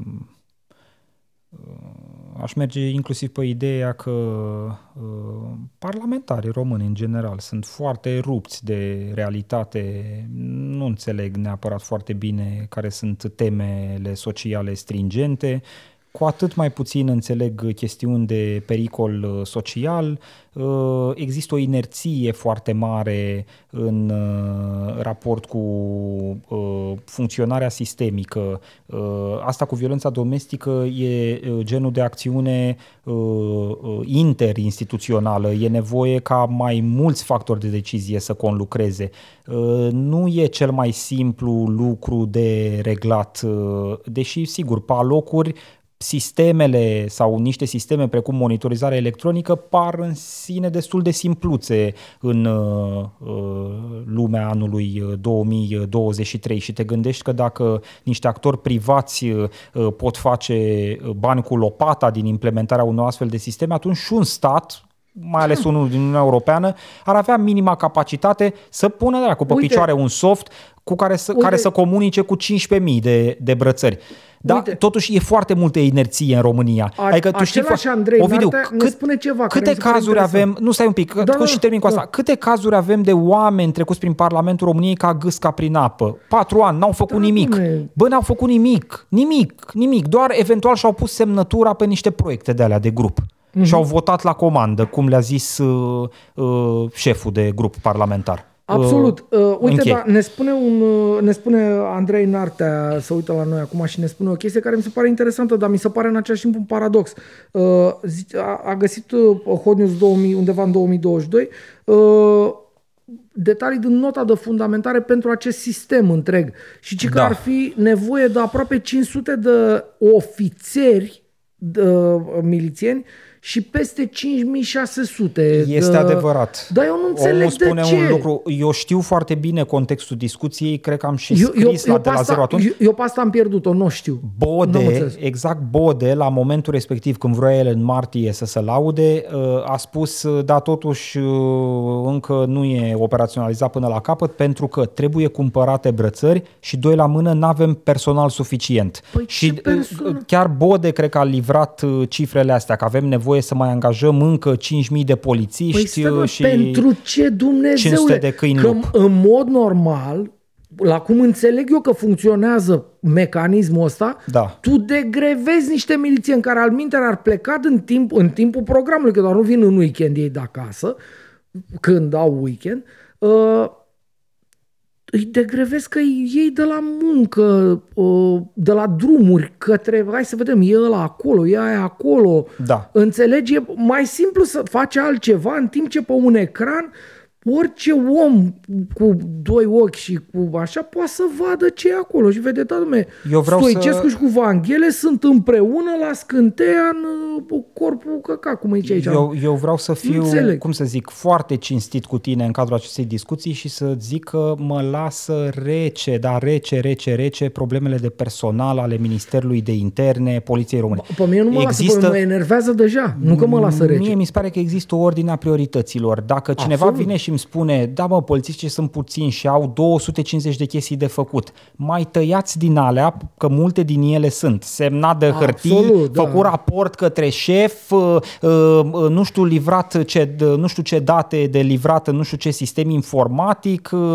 uh, și tot așa. Mai tăiați din alea și reașezați-le eventual. Adică e un pic mai important ca polițistul cu prioritate dimineața când ajunge la birou să se uite un pic la f- chestiuni legate de uh, uh, fenomenul violenței domestice și mai puțin la, uh, nu știu ce altă tară socială putem identifica noi acum uh, pe care polițiștii o au în sarcină de supraveghere. Uh, pot să fiu și să nu fiu de acord cu tine în uh, povestea asta, nu ne pricepem, eu nu aș uh, reconfigura eu lista priorităților miliției, eu am o problemă că îți trebuie oameni pentru asta, înțelegi? Asta e prim... Eu mă opresc aici, că nu, nu pot să cuprind. De ce? Că tocmai asta e ideea. Până acum tu aveai pe, uh, nu știu, fiecare din cei cinci GJ milițieni care pleacă dimineață din uh, sediu pe stradă, îi avea arondați către 5, 7, 10 cazuri fiecare să vadă unde e ăla, Tu ce pleci de face la ăla. premisa că ei nu făceau așa, efectiv păi, asta. Păi nu așa să face, nu a- bănuiesc că făceau. Că măcar pe hârtie ei trebuie să iasă acolo, că să facă, nu? Păi dacă până acum o făceau și acum nu mai trebuie să o facă, de ce tot angajăm? Eu nu zic să dăm afară. Uite, reprioritizăm, dar o punem pe asta, o rezolvăm dracului și să poate vedea, inclusiv să piuie undeva. Dom'le, uite, să apropie uh, agresorul A de victima A, să perechează brățările. Da. Deci, Dar ia un în calcul, echipaj mergi repede stai acolo. un pic, ia în calcul că poate nu au capacitate de intervenție. Deci din, din, din tot, ca să-ți descriu, Da. din totalul ordinilor de protecție pentru care ai dispus și brățară electronică, o parte să da. dovedesc încălcate, da? Și atunci ai nevoie nu doar să constați că se încalcă, ci să te și duci. Păi constată computerul ăla Con- care te ok, uiți pe- constată computerul, dar nu trebuie să te duci tu în teren să duce computerul? nu, te duci- Computerul nu are Păi nu, picioare, dar, nu, dar nu tu, pleacă. Dar tu până acum oricum te duceai la toate și alea încălcate și alea neîncălcate. Eu asta zic că s-ar putea să Și fii tu acum- romantic și acum- în viziunea Păi ta, nu, da. poliția care acoperea Da, acum- uh, această chestiune. Nu Uite, știu cât... chiar, chiar o să-l sunăm uh, din nou pe, uh, zi, pe, Bode, pe cine? Nu, nu, nu, pe omul ăsta de la Europol, ajută-mă. Uh, Andreica. A, a, bă, da, pe Cos, uh, Cosmin Andreica o să-l sunăm Da. uh, uh, să vorbim despre asta, că mă enervez. De ce angajezi?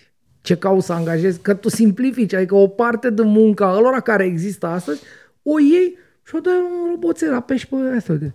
Uh-huh.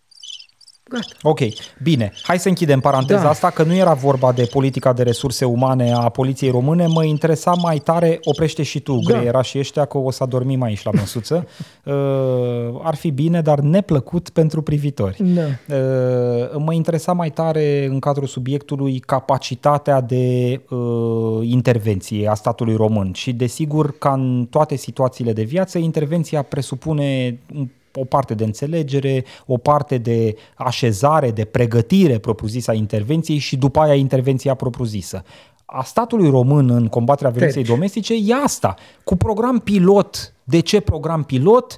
Cu trei brățări răspândite pe țară și desigur cu cazuistica statistică constantă, că aia nu scade. Da, da, aia da. nu se sperie de planurile lui Bode și ale lui Predoiu Da. și zice, mamă, o să vină acum brățările, Ba, chiar- gata, eu fug uh, din uh, câmpul românesc. al- Eu mi-amintesc că uh, au fost niște proteste la un moment dat, uh, țin minte, la Ministerul Justiției, acolo era, pentru că era uh, chestiune de legislație la momentul respectiv, uh, au fost tot felul de proteste din astea pentru uh, adoptarea dracului odată a legislației în direcția asta și uh, într-adevăr am făcut mișto de aia cu, avea o de asta, că cade una, cădem toate. Da. Uh, m- mi s-a părut... Uh, Asta mă, a fost o inițiativă ONG. o, da, o chestie ONG, Da, da, da, da. Uh, a mișcării feminiști, feministe românești, dar dincolo de uh, uh, acest titlu care mi s-a părut uh, ușor imbeciloid,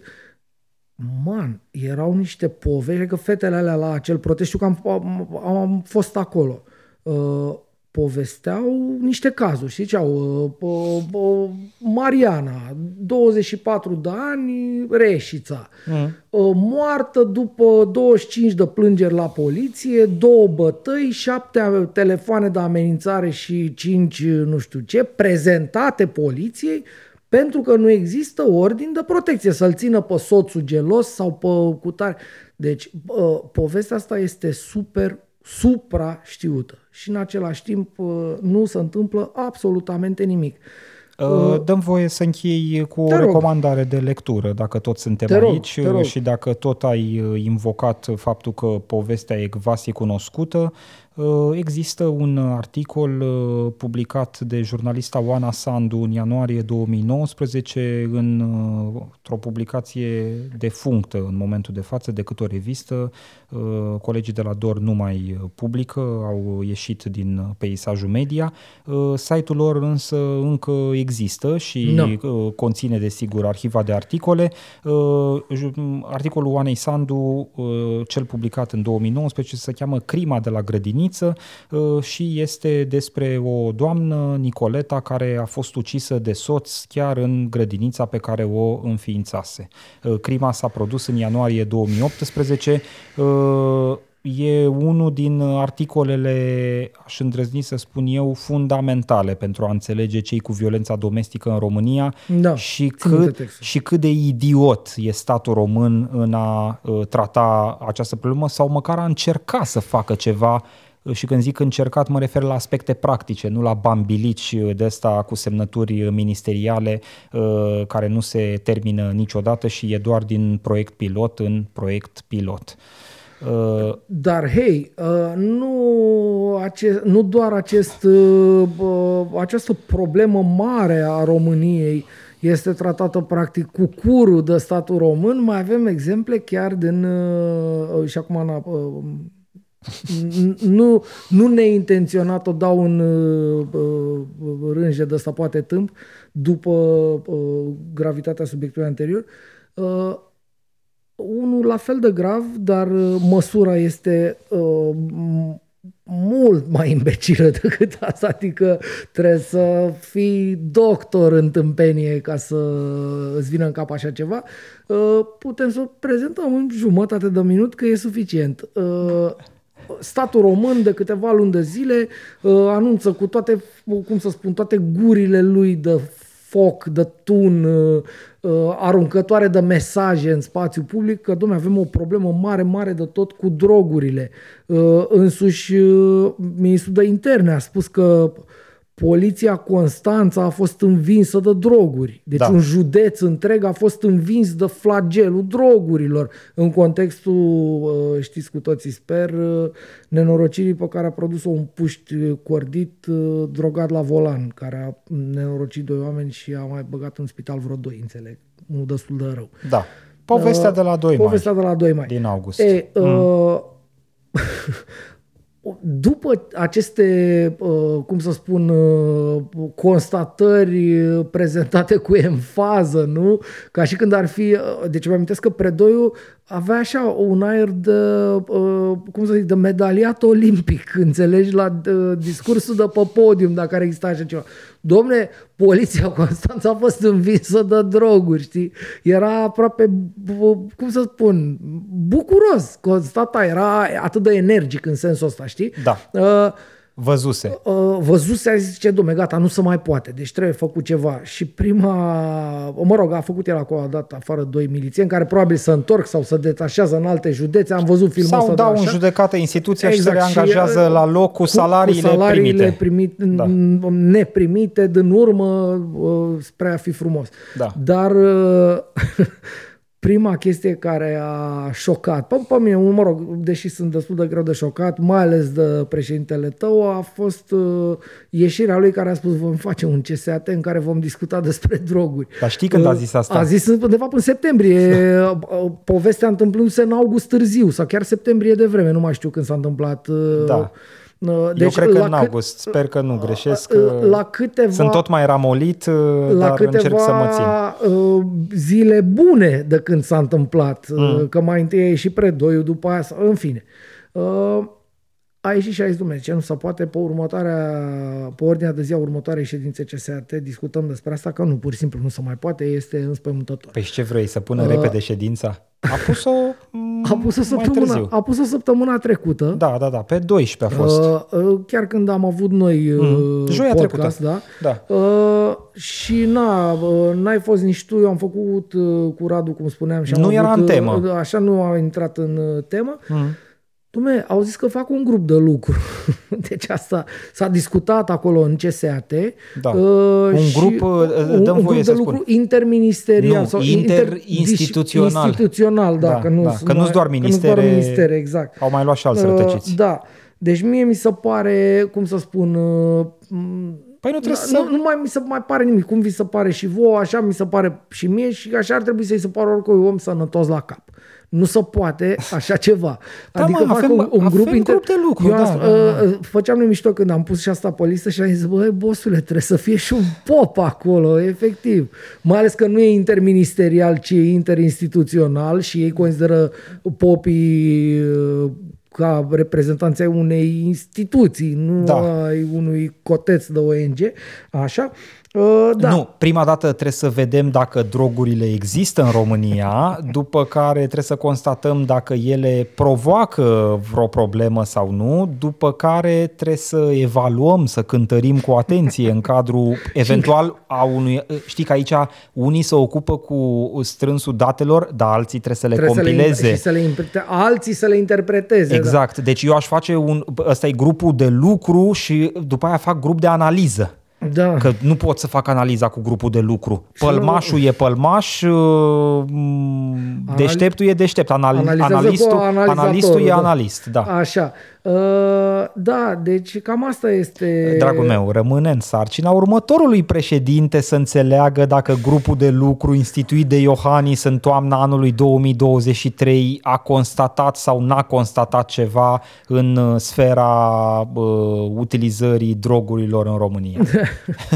Da, uh, și uh, închid uh, cu această repetiție supărătoare. Sper să fie și pop în acest uh, uh, grup de lucru interinstituțional. Să știi că există ceva chiar mai tare decât inițiativa CSAT-ului apropo de droguri. Uh, Poate că ți-a scăpat acest detaliu. Ministerul Familiei, sub noua conducere, e o doamnă Intotero o cheamă. Intertoto, da. Uh, Intertoto îi zici tu, care i-a prins Cupa UEFA în anii 90. Da.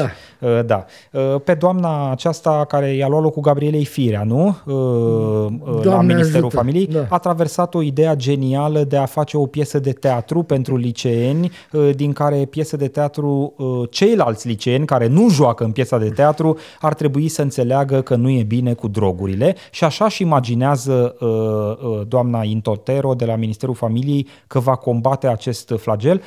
Dânsa a folosit o frumoasă expresie, vom face o campanie agresivă.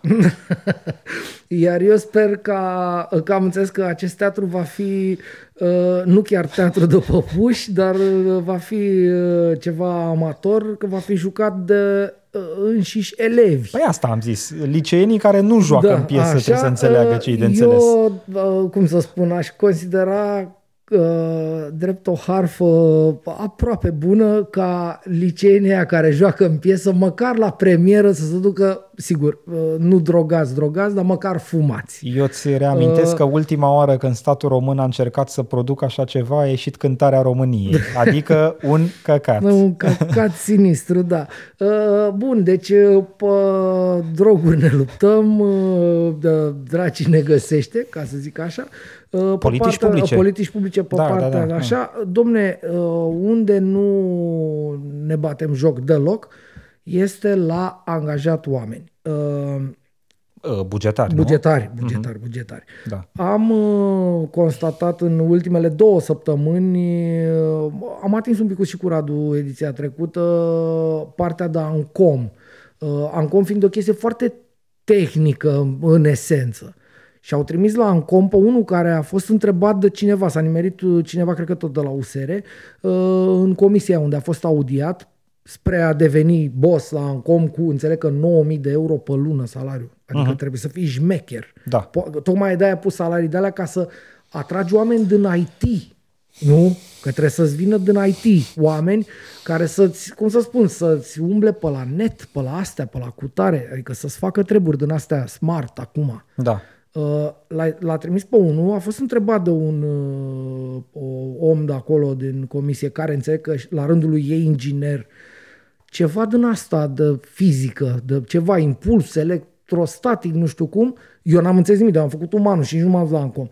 Omul ăla a zis, ce domnule, eu nu vreau să intru în polemică cu dumneavoastră. Hai, domnule, sunteți la audiere aici, aș vrea și eu vă rog să-mi spuneți, apropo de pregătirea dumneavoastră, spuneți-și mie care, de ce A plus B egal cu ce, ceva de genul ăsta. Și el a, a zis, uite, șefule, uite care trebuie, eu nu vreau să intru în polemică. Habar n-avea, cred că nu putea să repete efectiv ce a întrebat omul Da. Uh, ei, am vorbit despre asta, dar am uh, ratat o chestie care mi se pare foarte tare. Uh, cam în aceeași perioadă, undeva săptămâna trecută, același parlament a uh, numit niște mari oameni de stat uh, la Curtea de Conturi Aoleu. a României. Da. Uh, la Curtea de Conturi a României au fost numiți uh, mai mulți oameni. Presa a insistat pe acest Bădulescu, uh, o chestie... Aurelian. Aurelian Bădulescu, fost viceprimar în mandatul lui Firea.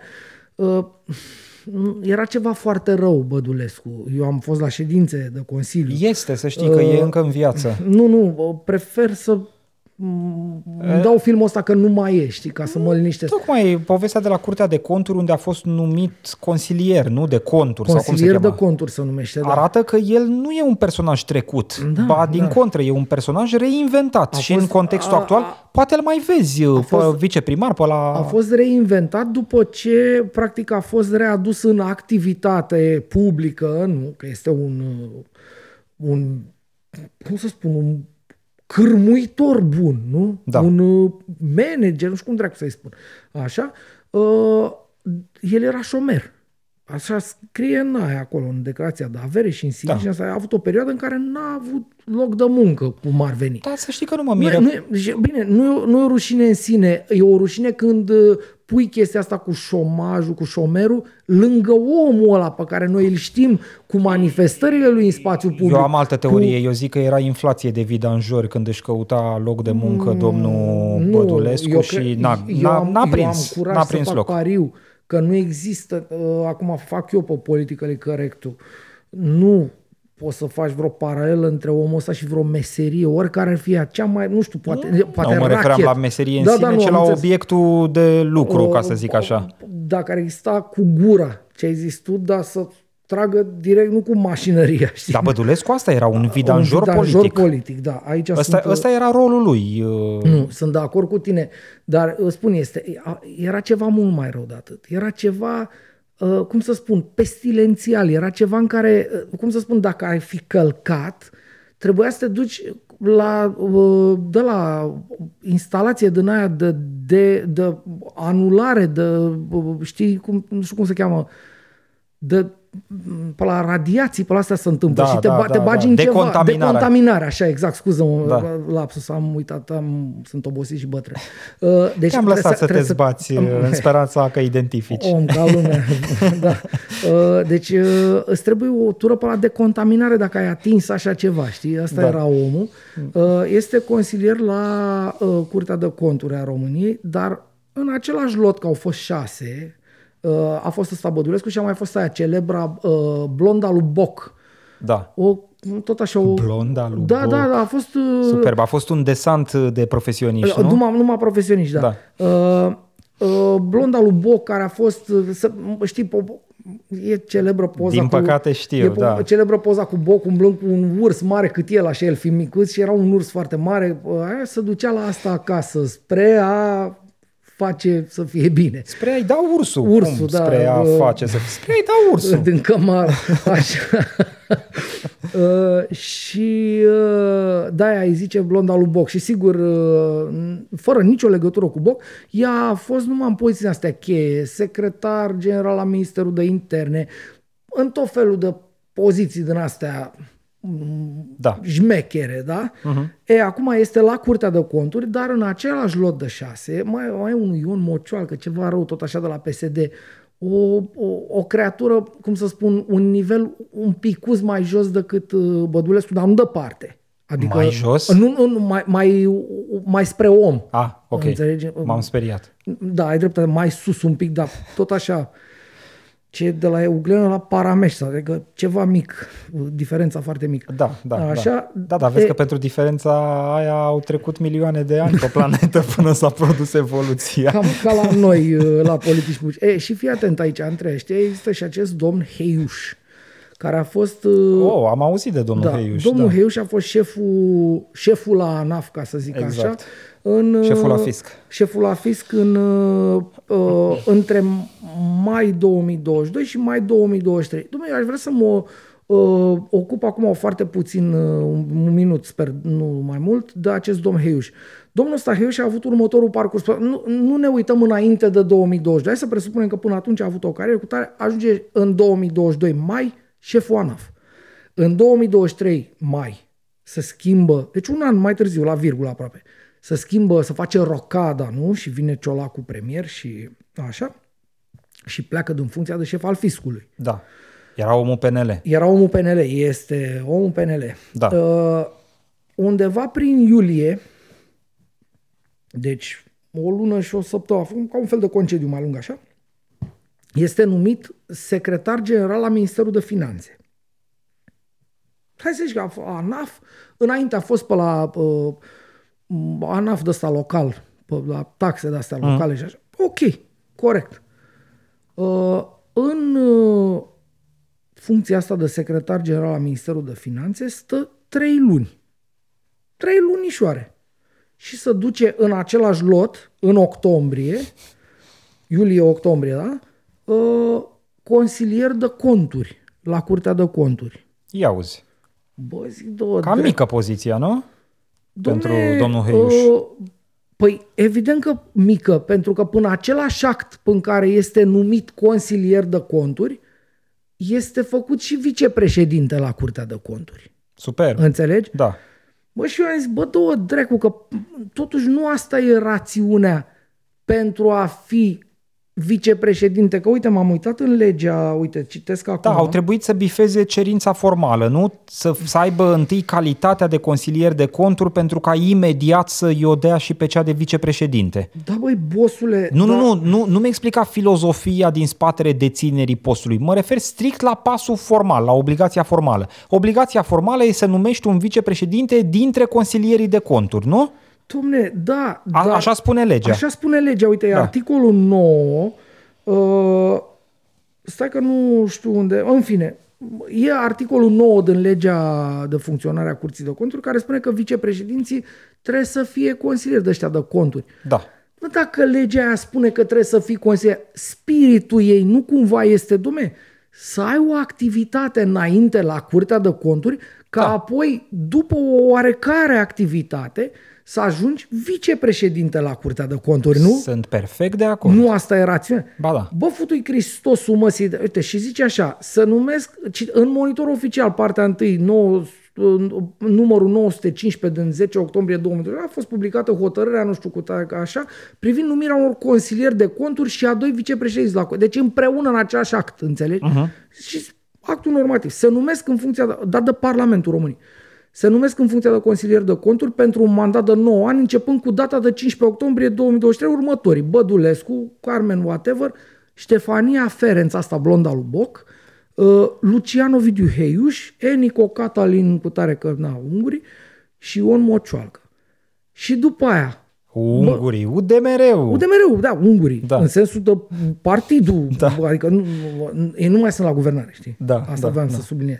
Așa, uh, îmi vine să fac de-alea, Sanchi, și așa.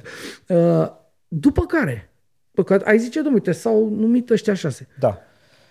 Continuă actul normativ. Luciano Ovidiu Heiu și Ion Mocioalcă, consilier de conturi, mă, până același act. Deci și pe Mocioalcă l-au pus Păi și pe uh, Mocioalcă, da. vice. Se numesc în funcția de vicepreședinte al curții. Da.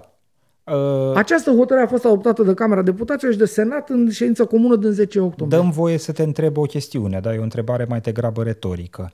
Ce Nu te mă mai faci întreba, dacă ne tati, uităm că în sunt urmă și constatăm că în aproape toate situațiile s-a procedat după modelul ăsta și anume instalare simultană în funcția de consilier de conturi și în fotoliu de vicepreședinte? Domne, probabil că e așa. Eu mă mir ca bă, vaca la poarta nouă, înțelegi, pentru că am văzut chestia asta, dar mie mi se pare că e scandalos. De ce?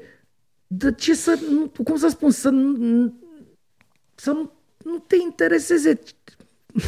Înțelegi, e rea credință. Ok, înțeleg. Eu înțeleg foarte bine, înțeleg, e, e e- perfect ce ai spus tu. Dom'le, Spiritul legii n-are cum să fie altul. Spiritul Da. legii uh, trebuie să fie uh, la modul acesta. Întâi treci prin, uh, uh, măcar pentru o anumită perioadă, dom'le, care să nu scrie fie acolo. de o, o secundă. Păi nu că nu e nicio secundă, că e simultan. Adică deci, ide, ide, spiritul legii e ideea nu următorul. e să folosești uh, uh, poziția de consilier de conturi ca simplă trambulină pentru poziția de vicepreședinte, Tati, ci să treci prin ea un pic, Deci, legea, să înțelegi legea funcționarea. Spune, legea spune că tu nu poți să intri în curtea de conturi și să te duci direct la cabinetul tău de vicepreședinte. Asta spune. Da, Trebuie să te duci la, la munculiță, tati. da. Uite și ăștia nu vor. Mă, da. Pentru că e, legea e interpretabilă. Păi ce interpretabil? Păi uite că păi e. de-aia suntem, bă, vai de curul nostru. De-aia suntem aici unde suntem și te, ne uităm, uite, dumne, ce ticăloșie, ce asta. Pentru că toată lumea ciupeală de asta boschetărească. Sigur că probabil, dacă nu știu, te duci să contești, presupun că ai avea calitate procesuală să contești asta. O să spun, o să spun că e legal. Că mai întâi a fost, cum ai spus, mai întâi a fost consilier și după aia s-a făcut asta. Și până la urmă, dacă nu vă convine, mai dăm o hotărâre. Asta e hotărârea numărul 213 și mai dăm și 214 Da. în, același, în aceeași secundă în care spunem consilierii 1 și 2 sunt vicepreședinți. Nu e bătaie de joc, e dureros când vezi că, nu știu, e un țap-țarap așa, o, o buzunăreală, o, o mingicăreală, care nu e nici măcar mingicăreala aia frumoasă a Ronaldinho, știi cum se face. Este un căcat din ăsta, o, e urât, e urât. Și m-am săturat E rău. statul român. M-am săturat foarte rău de ăștia, nu mai suport. E- Am senzația că mă, păcă, mă, mă, că mă faci la buzunare și nu pot să-ți dau două pere de palme, înțelegi? Uh, Da, uh, valabil ce spui tu, dar totuși în ultimă instanță n-ar trebui ca domnii și doamnele de la Curtea de Conturi, ăia angajați de 200 de ani, uh, mari profesioniști, uh, cei care fac efectiv controle, cei care muncesc, dacă vrei tu, n-ar trebui ei să fie primii care semnalează aberații de genul ăsta? Și dacă eu am avut dreptate mai devreme întrebând oare în câte situații anterioare s-a procedat la fel, când s-au auzit anume vocile acestor anonimi de la Curtea de Conturi. Bosule, e călduț, vine salariu. Păi da, dar Stoicescu vorbește la o măsuță, Vanghele la fel, da. să uită niște oameni la ei, dau și ei cu căciula de pământ și acolo s-au terminat lucrurile pentru că nu e așa, domnii Bădulescu, Heiuș, Blonda, lui B- B- Boc își văd de treabă în Zice- continuare. zice Merge cineva- cartea de muncă, nu? Da, zice cineva, n-am văzut exact cine, uh, ăla nu era urs, era ursuleț, fiind la boc în brațe. Ceea ce mi se pare o corectură corectă, ca Cum, să zic uh, așa. trebuie să-mi amintesc în context, n-am cum, cum frumos spunea pe vremuri domnul Corneliu Vadim Tudor, pe Emil Boc îl bătea maică sa cu ceasul de la curea când era mic, Cu știi? cureaua de la ceas, mă. Cu cureaua de la ceas, pardon, pardon. Ai stricat, da, hai, uite, fă, m-am uh, încurcat în Da. da. terminologie. Vezi, asta era harul domnului Vadim. Hai la ursar să ne ducem Bine. dracului să ne culcăm, că uite, ne încurcăm, încurcăm până și harfele, tati. Mă rog, uh, mizez pe faptul că privitorii sunt mai inteligenți decât mine. Da. uh, nu e deloc exclus, ceea ce pe mine mă bucură, Evident că nu. sincer. Evident că nu. Uh, Da, uh, la Ursar, uh, astăzi ce ai pregătit, eu uh, între timp m-am sucit, am o veste proastă. Nu pot să cred. Da. Da. Uh, uh, încep tu? Încep eu? Încep, n-am uh, absolut uh, nicio problemă. Uh, Alegerea incontestabilă a săptămânii pentru mine este un domn pe care îl cheamă Horia Constantinescu și care este șeful unei instituții care se ocupă de protecția consumatorului. Uh, Nu e ca și cum uh, consumatorul e protejat în România, dar avem o instituție care își zice uh, uh, pentru protecția Nu consumatorului. spune că îi dai Ursar uh, pentru uh, această concordie post-șpagă televizată pe TikTok sau pe YouTube sau pe ce a fost ea televizată. Pe Facebook am văzut-o, Pe eu Facebook, nu știu da, dacă pe a ceva, fost și pe whatever, alte da, social da. media. Uh, Mă rog, ca să înțeleagă oamenii foarte repede, această instituție condusă de domnul Horia Constantinescu, ANPC, după acronim, uh, a închis uh, o tavernă Mai în mu- București. Mai Uh, multe pânț- cu alea de pânțară. Mă rog, pe mine mă interesează Da, da, da, din București, că acolo a fost uh, văzut ulterior și domnul Constantinescu Acolo s-a uh, dat șpaga, zici? producându-se live. Nu știu dacă a fost șpagă, Da. eu nu pronunț Nu, nu, nu. cuvântul ăsta pentru că n-am nicio dovadă. Nu, tati, facem mișto, mă evident că interesează, n-avem mă dovezi. interesează simpla prezență publică a acestui ins Horia Constantinescu. Eu îl urmăresc de mai mulți ani. Mi se pare un fel de Piedone 2.0, deci cam ce făcea Piedone pe vremuri la protecția consumatorului a reluat și cumva îmbunătățit în sens negativ acest individ, Horia Constantinescu. El la un moment dat a condus și uh, protecția consumatorului din Constanța. După ce Uh, înainte a fost cârciumar la Constanța, a o avut fi restaurant fost. ceva. Nu da, știu ce a făcut, ce n-a făcut uh, înainte. În fine, acum e șeful ANPC-ului. Repet, ANPC-ul a închis o tavernă în București. Uh, uh, întâmplător, această tavernă patronată de un ins foarte popular pe rețelele de socializare, un ins care își zice Pescobar. Uh, știi, e un acest mafiot uh, care îți vinde creveți uh, sau îți dă caracatiță uh, la restaurantul lui. Uh, înțeleg că închiderea a fost pe bune, adică ANPC-ul chiar a constatat niște deficiențe grave, mai ales pe lanțul de frig, ceea ce e problematic la fructe de strică mare. peștele și da, da, da, adică vii cu fructe de mare nerespectând lanțul de frig și dai la cetățean și cetățeanului îi se face un pic răuț și după aia, iată, vine la statul român să-i bată la ușă să-l facă bine și statul român nu are săracul nici spitale. Deci se rostogolește problema, asta vreau să zic, în sens negativ.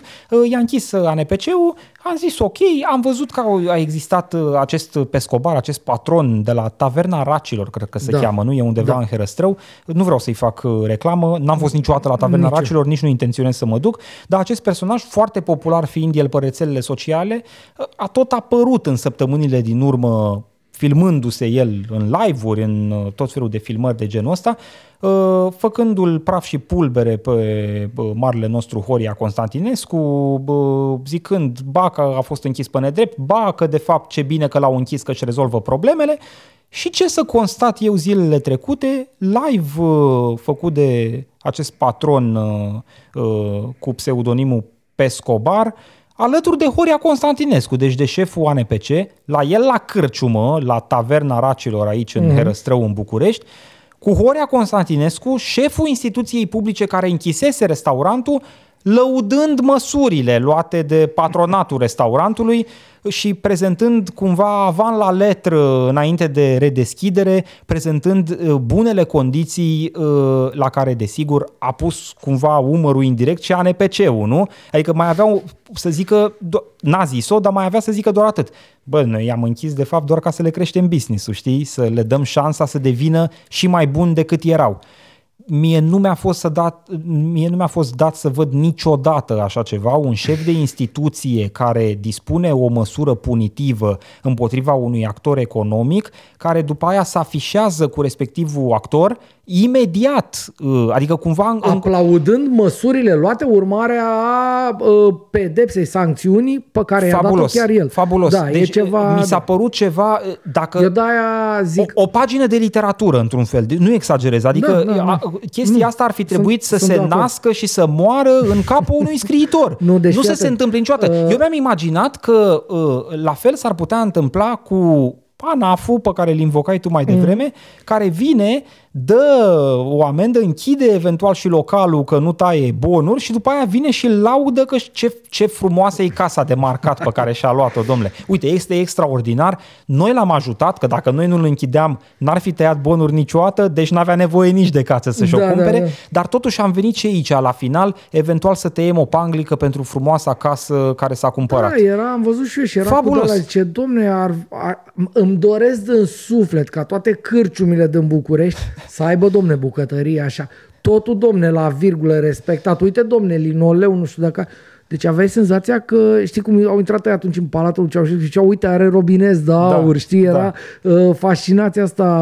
Bă, na, nu, a... Ovidiu, dar stai un pic, dacă era un cetățean de pe stradă, nu contează, cu notorietate, da, da, fără nu, notorietate. Nu, nu, încoată, ok, ziceam, omul, îi face reclamă. Omul de la ANPC, da, am înțeles, tocmai asta încerc și eu să subliniez. Exact. E, e super stupid și în logica asta, mă întorc la ce am zis eu la început că acolo s-a dat șpaga, uh, ei chiar ei, doi, în special ăsta de la ANPC a zis, domne, haterii vor spune că am luat șpagă. Zi, domne, n-am mai dat nicio șpagă. Și aici nu ți-am dat, domne, nicio șpagă. Deci ei au anticipat genul ăsta de bă, prezumție, nu, până la urmă, dinspre unii sau dinspre alții, pentru că probabil că și ei și-au dat seama că este înspăimântător să vezi un lucru care, până la urmă, iarăși este firesc autoritatea vine și zice, băi, uh, Sece, Pesco, whatever, SRL, ești vagabond, tati. Închizi și repare ABCD. Da. Și când repare ABCD, eu vin și te aplaud ca foca că ai reparat și ABCD și fac live și sunt cu tine de gât după ce ne-am și pizdit, scuză în franceza pe internet. Înțe- da. Adică e ceva de vagabonzi și eu nu mai vreau să mai văd vagabonzi. O, domnul ăsta, Horea Constantinescu, să știi că bifează toate da, uh, da. Uh, descrierile termenului de vagabond da, da, din da. toate punctele da, de vedere. Da, da, da. E, bă, nu știu, bă, n-am o altă descriere metaforică decât că e un mare golănaș nimerit într-o funcție publică cu oarecare importanță și cu greutate. Oarecare importanță și, și cu... pe spatele căreia își face continuu PR. Da, da, Horea da, da. Constantinescu este șeful de instituție publică din România care se filmează în fiecare dimineață la 5 jumate când conduce el spre locul de muncă pentru a le arăta cetățenilor iată ce timpuriu începe eu activitatea pentru voi. Păi uite, și noi am putea să le spunem uh, patronilor că uite, ne-a prins 10 seara cu astea pornite aici și muncim și ne spargem capul pentru voi. Dar noi nu suntem vagabonzi și nu o să spunem asta.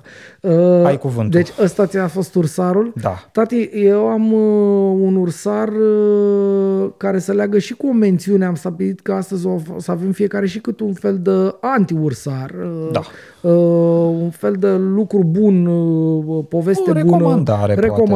Poate, sau ceva da. care se pare ok. Uh, mm. Adică ne face viața mai trăibilă, practic. Uh, o să le leg cumva eu pe amândouă. Ursarul săptămânii este o chestie care se, nume, se numește uh, Liga Studenților din Iași, care uh, a um, reclamat la CNCD uh, o bucată din discursul lui Cristian Tudor Popescu de la recent uh, uh, la recenta lui revenire, ca să zic așa, în spațiu public uh, audio-vizual, de vreun an și ceva deja, el nu mai era prezent pe vreo televiziune sau ceva, era se manifestat doar pe, pe Facebook. Da. Acum, săptămâna asta a revenit și va fi de văzut în continuare periodic la colegii de la Recorder. Mie mi se pare foarte drăguț asta. Asta este uh, bila albă a săptămânii pe care o dau eu, revenirea lui CTP. Nu sunt neapărat un fan CTP, dar mi se pare că e un om uh, care de multe ori are niște păreri pertinente. Uh, e o, o voce pe care mm, mă bucur să o aud și mă bucur să existe. Uh-huh. E un om cult, un om cu, uh, cum să spun, cu verb, uh, sigur, nu este perfect, nu este un atot știutor, nu sunt de acord cu toate lucrurile pe care le spune uh, la virgulă sau cu modul în care le spune pe toate sau ceva așa. Da. Dar uh, mă bucur că așa. Deci asta este partea bună. Partea proastă este că nici n-a apărut bine, n-a reapărut bine uh, că acești oameni, Liga Studenților de la Iași, au uh, considerat să-l reclame la CNCD pentru că a spus ceva de genul. Nu o să stau să citesc. Uh, uh, el a avut un status pe Facebook în seara asta în care a explicat și a și citat ce a spus acolo și a declinat ca să înțeleagă chiar și Liga Studenților de la Iași. Înțelegi? Da. El a spus așa ceva, domnule, uite, uh, musulmanii, uh, în special ăștia radicalizați, care ajung să Uh, să arunce în uh, tot felul de locuri cu tot felul de bombe, spre a-i lua în moarte și pe uh, evrei, sau măcar câțiva evrei, au în Coran o descriere, o idealizare așa a raiului. În rai îi așteaptă vin care este bun, nu este rău ca în ca pe pământ, îi așteaptă tot felul de cărnuri, inclusiv carne de porc, care pe pământ nu e uh, comestibilă pentru musulman, mai ales pentru musulmanul radicalizat, uh, și 72 de fecioare. A spus, uite, ăștia sunt uh, radicalizații, cei care se aruncă în aer uh, uh, și să duc în moarte cu niște nevinovați după ei uh, el a comparat cumva uh, viziunea acestor oameni despre rai prin intermediul Coranului cu viziunea despre uh, puterile uh, nu vindecătoare și ajutătoare în viață pe care le au moaștele de la uh, Sfânta Parascheva. Ei, domnule, oamenii ăștia fac uh, cum zic, cu gândul la un rai, evident, uh, ideal, așa cumva, aceste fapte, oamenii ăștia nu fac aceste fapte. Nu se aruncă în aer până Iași sau până satele de unde vin, la Iași, la uh, Sfânta Parascheva. Dar sunt mânați de o credință care e cumva aceeași, în ceva care e iluzoriu, evident. Că o bucată de carne uh, Uh, cum să spun, mumificată, care primește nici măcar în Biblie, ci ulterior o valență din asta de uh, făcătoare de minuni, uh, nu este făcătoare de minuni. La fel cum ia uh, raiul ăla în care să ducă ea prăjiți cu bomba, nu e, există. Raiul ăla nu există. Asta spune omul. Ăia spun acolo, domnule, ce nu se poate, comparați pelerinii de la Sfânta Parascheva cu, uh, cu teroriștii uh, radicalizați Hamas sau whatever. Uh-huh. Uh, deci este o discriminare, o nenorocire. Și omul explică, domnule, nu, eu spun că cum să spun, gândirea lor, faptul că ei fac, adică, uh, să uită la niște lucruri și le cred, cre, crezurile lor, dacă pot să zic așa, sunt cam aceleași. Sigur că e o diferență fundamentală între ce fac unii și ce fac alții. Și scrie acum, nu e, eu am că ea să duc și să aruncă uh, ca niște animale, practic, să omoară omorând, pe Bă, când ăștia să ducă acasă. Dar crezul e cam aceeași. Și eu am vorbit despre crezul ăsta. N-am comparat sub nicio formă, n-am considerat că ei, cei de la Sfânta Parascheva, fac ceva din zona asta de, cum să spun, de nenorocire, de barbarie, niciodată. Ci doar am făcut așa o paralelă între cum văd niște lucruri iluzorii două categorii de oameni. Ceea ce nu e neapărat, sau nu e deloc după capul meu, uh, o formă de discriminare. Și pentru această plângere făcută la CNCD împotriva lui CTP, pentru că pur și simplu n-au înțeles ce a vrut să spună omul acolo. Eu am ascultat live uh, emisiunea, l-am auzit spunând asta. Da. Și eu n-am avut senzația, mamă, ce a zis ăsta, că ăia de acolo sunt teroriști. Ăia de la studenții, Ligii, Liga Studenții Orieșeni a înțeles că CTP a spus că ăia de la Sfânta Parascheva sunt teroriști. Da. Atât a adus capul și vorba lui CTP, ce dume, uh, păcat că studenții, tinerii studenți care sunt ținuți să fie deștepți nu reușesc. Și, da. uh, și mă alătur cumva gândului uh, trist uh, al domnului Popescu. Păcat că... Noroc că sunt uh, marginali uh, studenții de la Iași. Uh, din punctul ăsta de vedere, ți-aș face o critică, dacă îmi permiți, pe finalul emisiunii, în sensul în care, din ce știu eu, alegerea ta pentru Ursar, pentru Duh, era inițial premierul da, Ciolacu, da. pentru acea stupidă a, a, prezență publică. Da, a pus el o postare pe Facebook da, cu bonul de 100 de lei de care a da cumpărat da. Uh, tot felul de uh, lucruri trebuincioase, zahăr, ulei, pâine, mm-hmm. o bere, uh, pate, pate ardealul. Da? Știi? Uh, și cumva din perspectiva importanței pentru viața noastră a cetățenilor, a personajelor, uh, era cumva mai proeminent uh, de încondeiat uh, Ciolacu decât Liga Studenților uh, de sunt, la Iași. Sunt de acord cu uh, critica, nu este ceva care Dar ne... uh, poți să o lași necombătută, să știi, uh, mai ales că este 10 și 10. Adică Vai de e, e o critică care poate să fie lăsată necombătută. Doar, Gata. doar o accept. O accept. Da. Bine. Vreau eu să mai zic un lucru, că tot ai ai uh, zis uh, că uh, facem, sau mă rog, încercăm să avem și niște recomandări la finalul acestei ediții. Tu, practic, din ce înțeleg eu, ai recomandat revenirea lui da. Cristian Tropopescu pe micile ecrane da. în cazul de față, că mai Foarte degrabă micile. lumea îl va urmări pe uh, smartphone-uri și pe laptopuri da. sau da. alte device-uri mobile.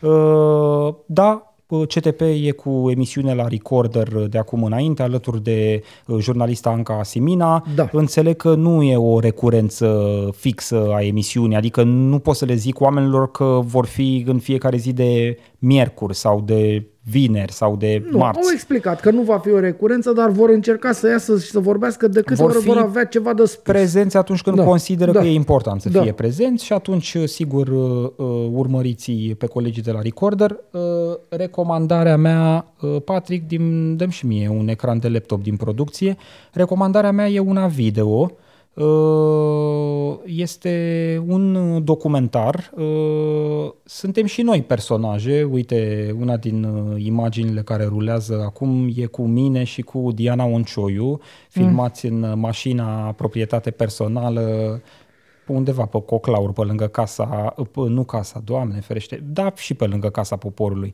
pe lângă Catedrala Mântuirii Neamului. Uh, acest documentar a fost realizat uh, acum aproape 2 ani de zile, un an și jumătate. Când au filmat cu noi? Acum 2 ani au filmat Cam cu noi. Cred că acum 2 ani de zile au filmat cu noi și sigur după aia postproducția a durat și ea aproape un an de zile până au pus cap la cap toate elementele. E un documentar realizat de o casă de producție din Bulgaria faimoasă în zona noastră de lume, se cheamă Agit Prop, e o, o casă de producție care face film documentar. Mm. Uh, au primit la un moment dat oamenii aceștia o finanțare de la uh, Fundația Conrad Adenauer să facă un film despre jurnaliști din Balcani. Mm. Uh, și uh, sigur au uh, selectat patru țări, uh, uh, România, uh, Bulgaria, Serbia, Albania și în fiecare din aceste țări se uită la niște jurnaliști mai degrabă în zona independentă, deși mm. cazul din Bulgaria e cu un șef de radiodifuzor Da, public. da, da. Uh, și atunci, na, nu e zona de presă independentă, dar în România, în mod cert, au venit către noi, interesați de ce facem la Să fie lumină, mm-hmm. interesați foarte tare de uh, cazul e- fostului episcop de la Huș uh, și au filmat cu noi în mai multe zile, mm. atunci și în, au filmat la mine acasă, de pildă, mm. au filmat în cadru personal, care sigur, de multe ori e și cadru profesional, cumva Da, da, măsuța de la mine de pe balcon slash bucătărie sau ce-o fi ea, uh, uh, e și masa de lucru în uh, multe situații.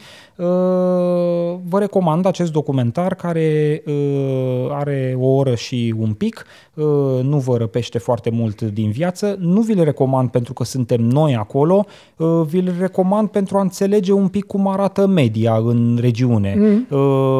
Că nici povestea noastră nu e una care ne, uh, cum să zic, ne transformă pe noi în eroi, ba din contra și îndrăzni să spun că ne prezintă ca pe niște oameni cu multe probleme profesionale, care sigur încearcă cumva să își respecte meseria și să-și respecte publicul. Uh, Dar asta nu e... Eu recunosc Pentru, eu percep chestia asta ca o obligație, nu neapărat ca o chestiune pentru care ar trebui să primesc o bilă albă. Da, da. Adică nu mă aștept la aplauze din partea publicului pentru că îmi fac o onestitate meseria. Așa cred eu că să face. Dacă nu vreau să o mai fac așa, mă apuc de Plec, altceva. Uh, Lasă-mă să termin cu povestea Așa. asta. Uh, E pe YouTube, uh, e suficient să căutați For Media Stories from the Balkans uh, mă, ca să Documentarul nu se cheamă așa, uh, dar are un titlu mai lung uh, pe care nu vreau să-l uh, expun acum și, mă rog, vă las acest cârlig să-l aflați voi uh, privitorii, ascultătorii noștri. Repet, For Media Stories from the Balkans, uh, uh, prima, uh, primul search, dacă zic așa, primul rezultat la search pe YouTube e acest documentar, aflat chiar pe pagina uh, Fundației Conrad Adenauer, biroul din Sofia, că el Da. e cel care a uh, finanțat uh, povestea. Repet, suntem și noi, sunt și colegi din Bulgaria, Serbia, Albania.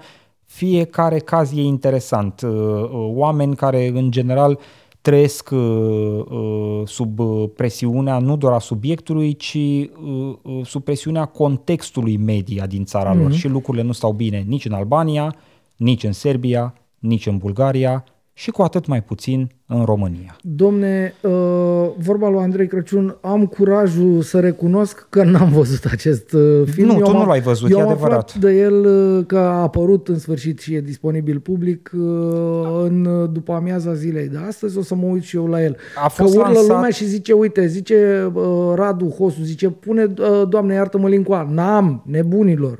Da. Căutați, faceți ce a spus omul ăsta, că e om serios. Uite, Pune. uh, promit eu uh, când ieșim din live uh, să las un comentariu cu linkul către documentar uh, l- pe forumul acestui live, Ok, dacă pot să zic bine. așa. Uh, și atunci, na, e de, O să mă e de uit și găsit eu acolo. la E el de când puțin mă timp duc pe acasă. YouTube. Nici eu n-am știut că l-au urcat pe YouTube. A fost într-un soi de circuit de festival. Mm. Mă rog, sunt niște lucruri care nu Da, sunt detalii. proprii profesiei mele. Nu știu bă, de ce oamenii ăștia care produc lucruri care eu consider că ar trebui văzute de cât mai multă lume, le țin de fapt într-un circuit închis și le bagă pe la festival. La festival, dacă l-ai dat public, nu mai ai voie să-l înscrii în competiție și tot așa. Detalii, nu asta ne interesează, ne interesează că el e în momentul de față disponibil pe YouTube, poate fi văzut, vreau să fac această recomandare, cred că e uh, o oră bine petrecută. Arăt bine. Uh, e greu de E greu. pus Păi, diagnosticul ăsta. Noi arătăm foarte rău în general. Uh, știi, asta mi-aduce aminte tot de Andrei Crăciun. Am fost odată la radio și a avut el un puseu de sinceritate către radioascultători spunându-le, o, dacă ne-ați vedea. Uh, Dezavantajul la judecată e că ne și vede lumea, știi? Dacă doar ne-ar auzi, poate că am mai ieși un pic la vopsea, deși nu cred că ne calificăm uh, neapărat nici pe parte de voce uh, de radio sau ceva. Eh, nu vezi că nici de auzit nu ne mai auzim, că suntem uh, leșinați de somn. Da, uh, hai așa să este. închidem. Uh, oricum, iarăși, uh, lasă-mă să Nu, spun ce- acum a o fost secundă. ceva îngrozitor. A fost îngrozitor. Am sărit... Înainte să intrăm chiar când uh, să dăm uh, marele stream, am zis eu, tati, hai poate reușim să intrăm cu ursarul pe la un 9, 9 și un sfert. Fuck, e 10 și 17 minute. Așa este. Hai la revedere. Uh, nu la, la revedere, revedere da. înainte să cerem bani. Uh, da. Uh, e momentul nostru de mică glorie. Uh, de rușine publică, da. Da, da, uh, e bine să fim autoironici. Da, domnule, Ca de fiecare dată la finalul judecății de acum le reamintesc celor care ne privesc sau ne ascultă în varianta audio-only a emisiunii că avem și cont de Patreon, patreon.com slash judecata de acum, unde putem fi uh, sprijiniți cu donații modice, un euro pe emisiune, 4 euro pe lună sau, dacă vă dă mâna, mai mult spre a fi uh, mai arătoși la următorul documentar la care ni se va solicita participare. Mă, Eu țin minte mă că, îndoiesc că vor fi banii investiți în, investiți în operații estetice. Nu, e, e un tren, dragul meu, care a plecat din gara a, mea. nu trece pe aici, tati. Uh, mulțumesc, Vlad. Uh, mulțumesc. Ne auzim săptămâna viitoare. Sper să ne auzim săptămâna viitoare. Mie încă nu mi-e clar dacă voi fi joi în București sau uh, vei face Să-ți fie rușine, altcineva. dacă nu vei fi, o voi face eu, dar nu singur. Găsim noi un invitat. Doamne ajută, ne auzim curând, cele bune, salut! Noroc!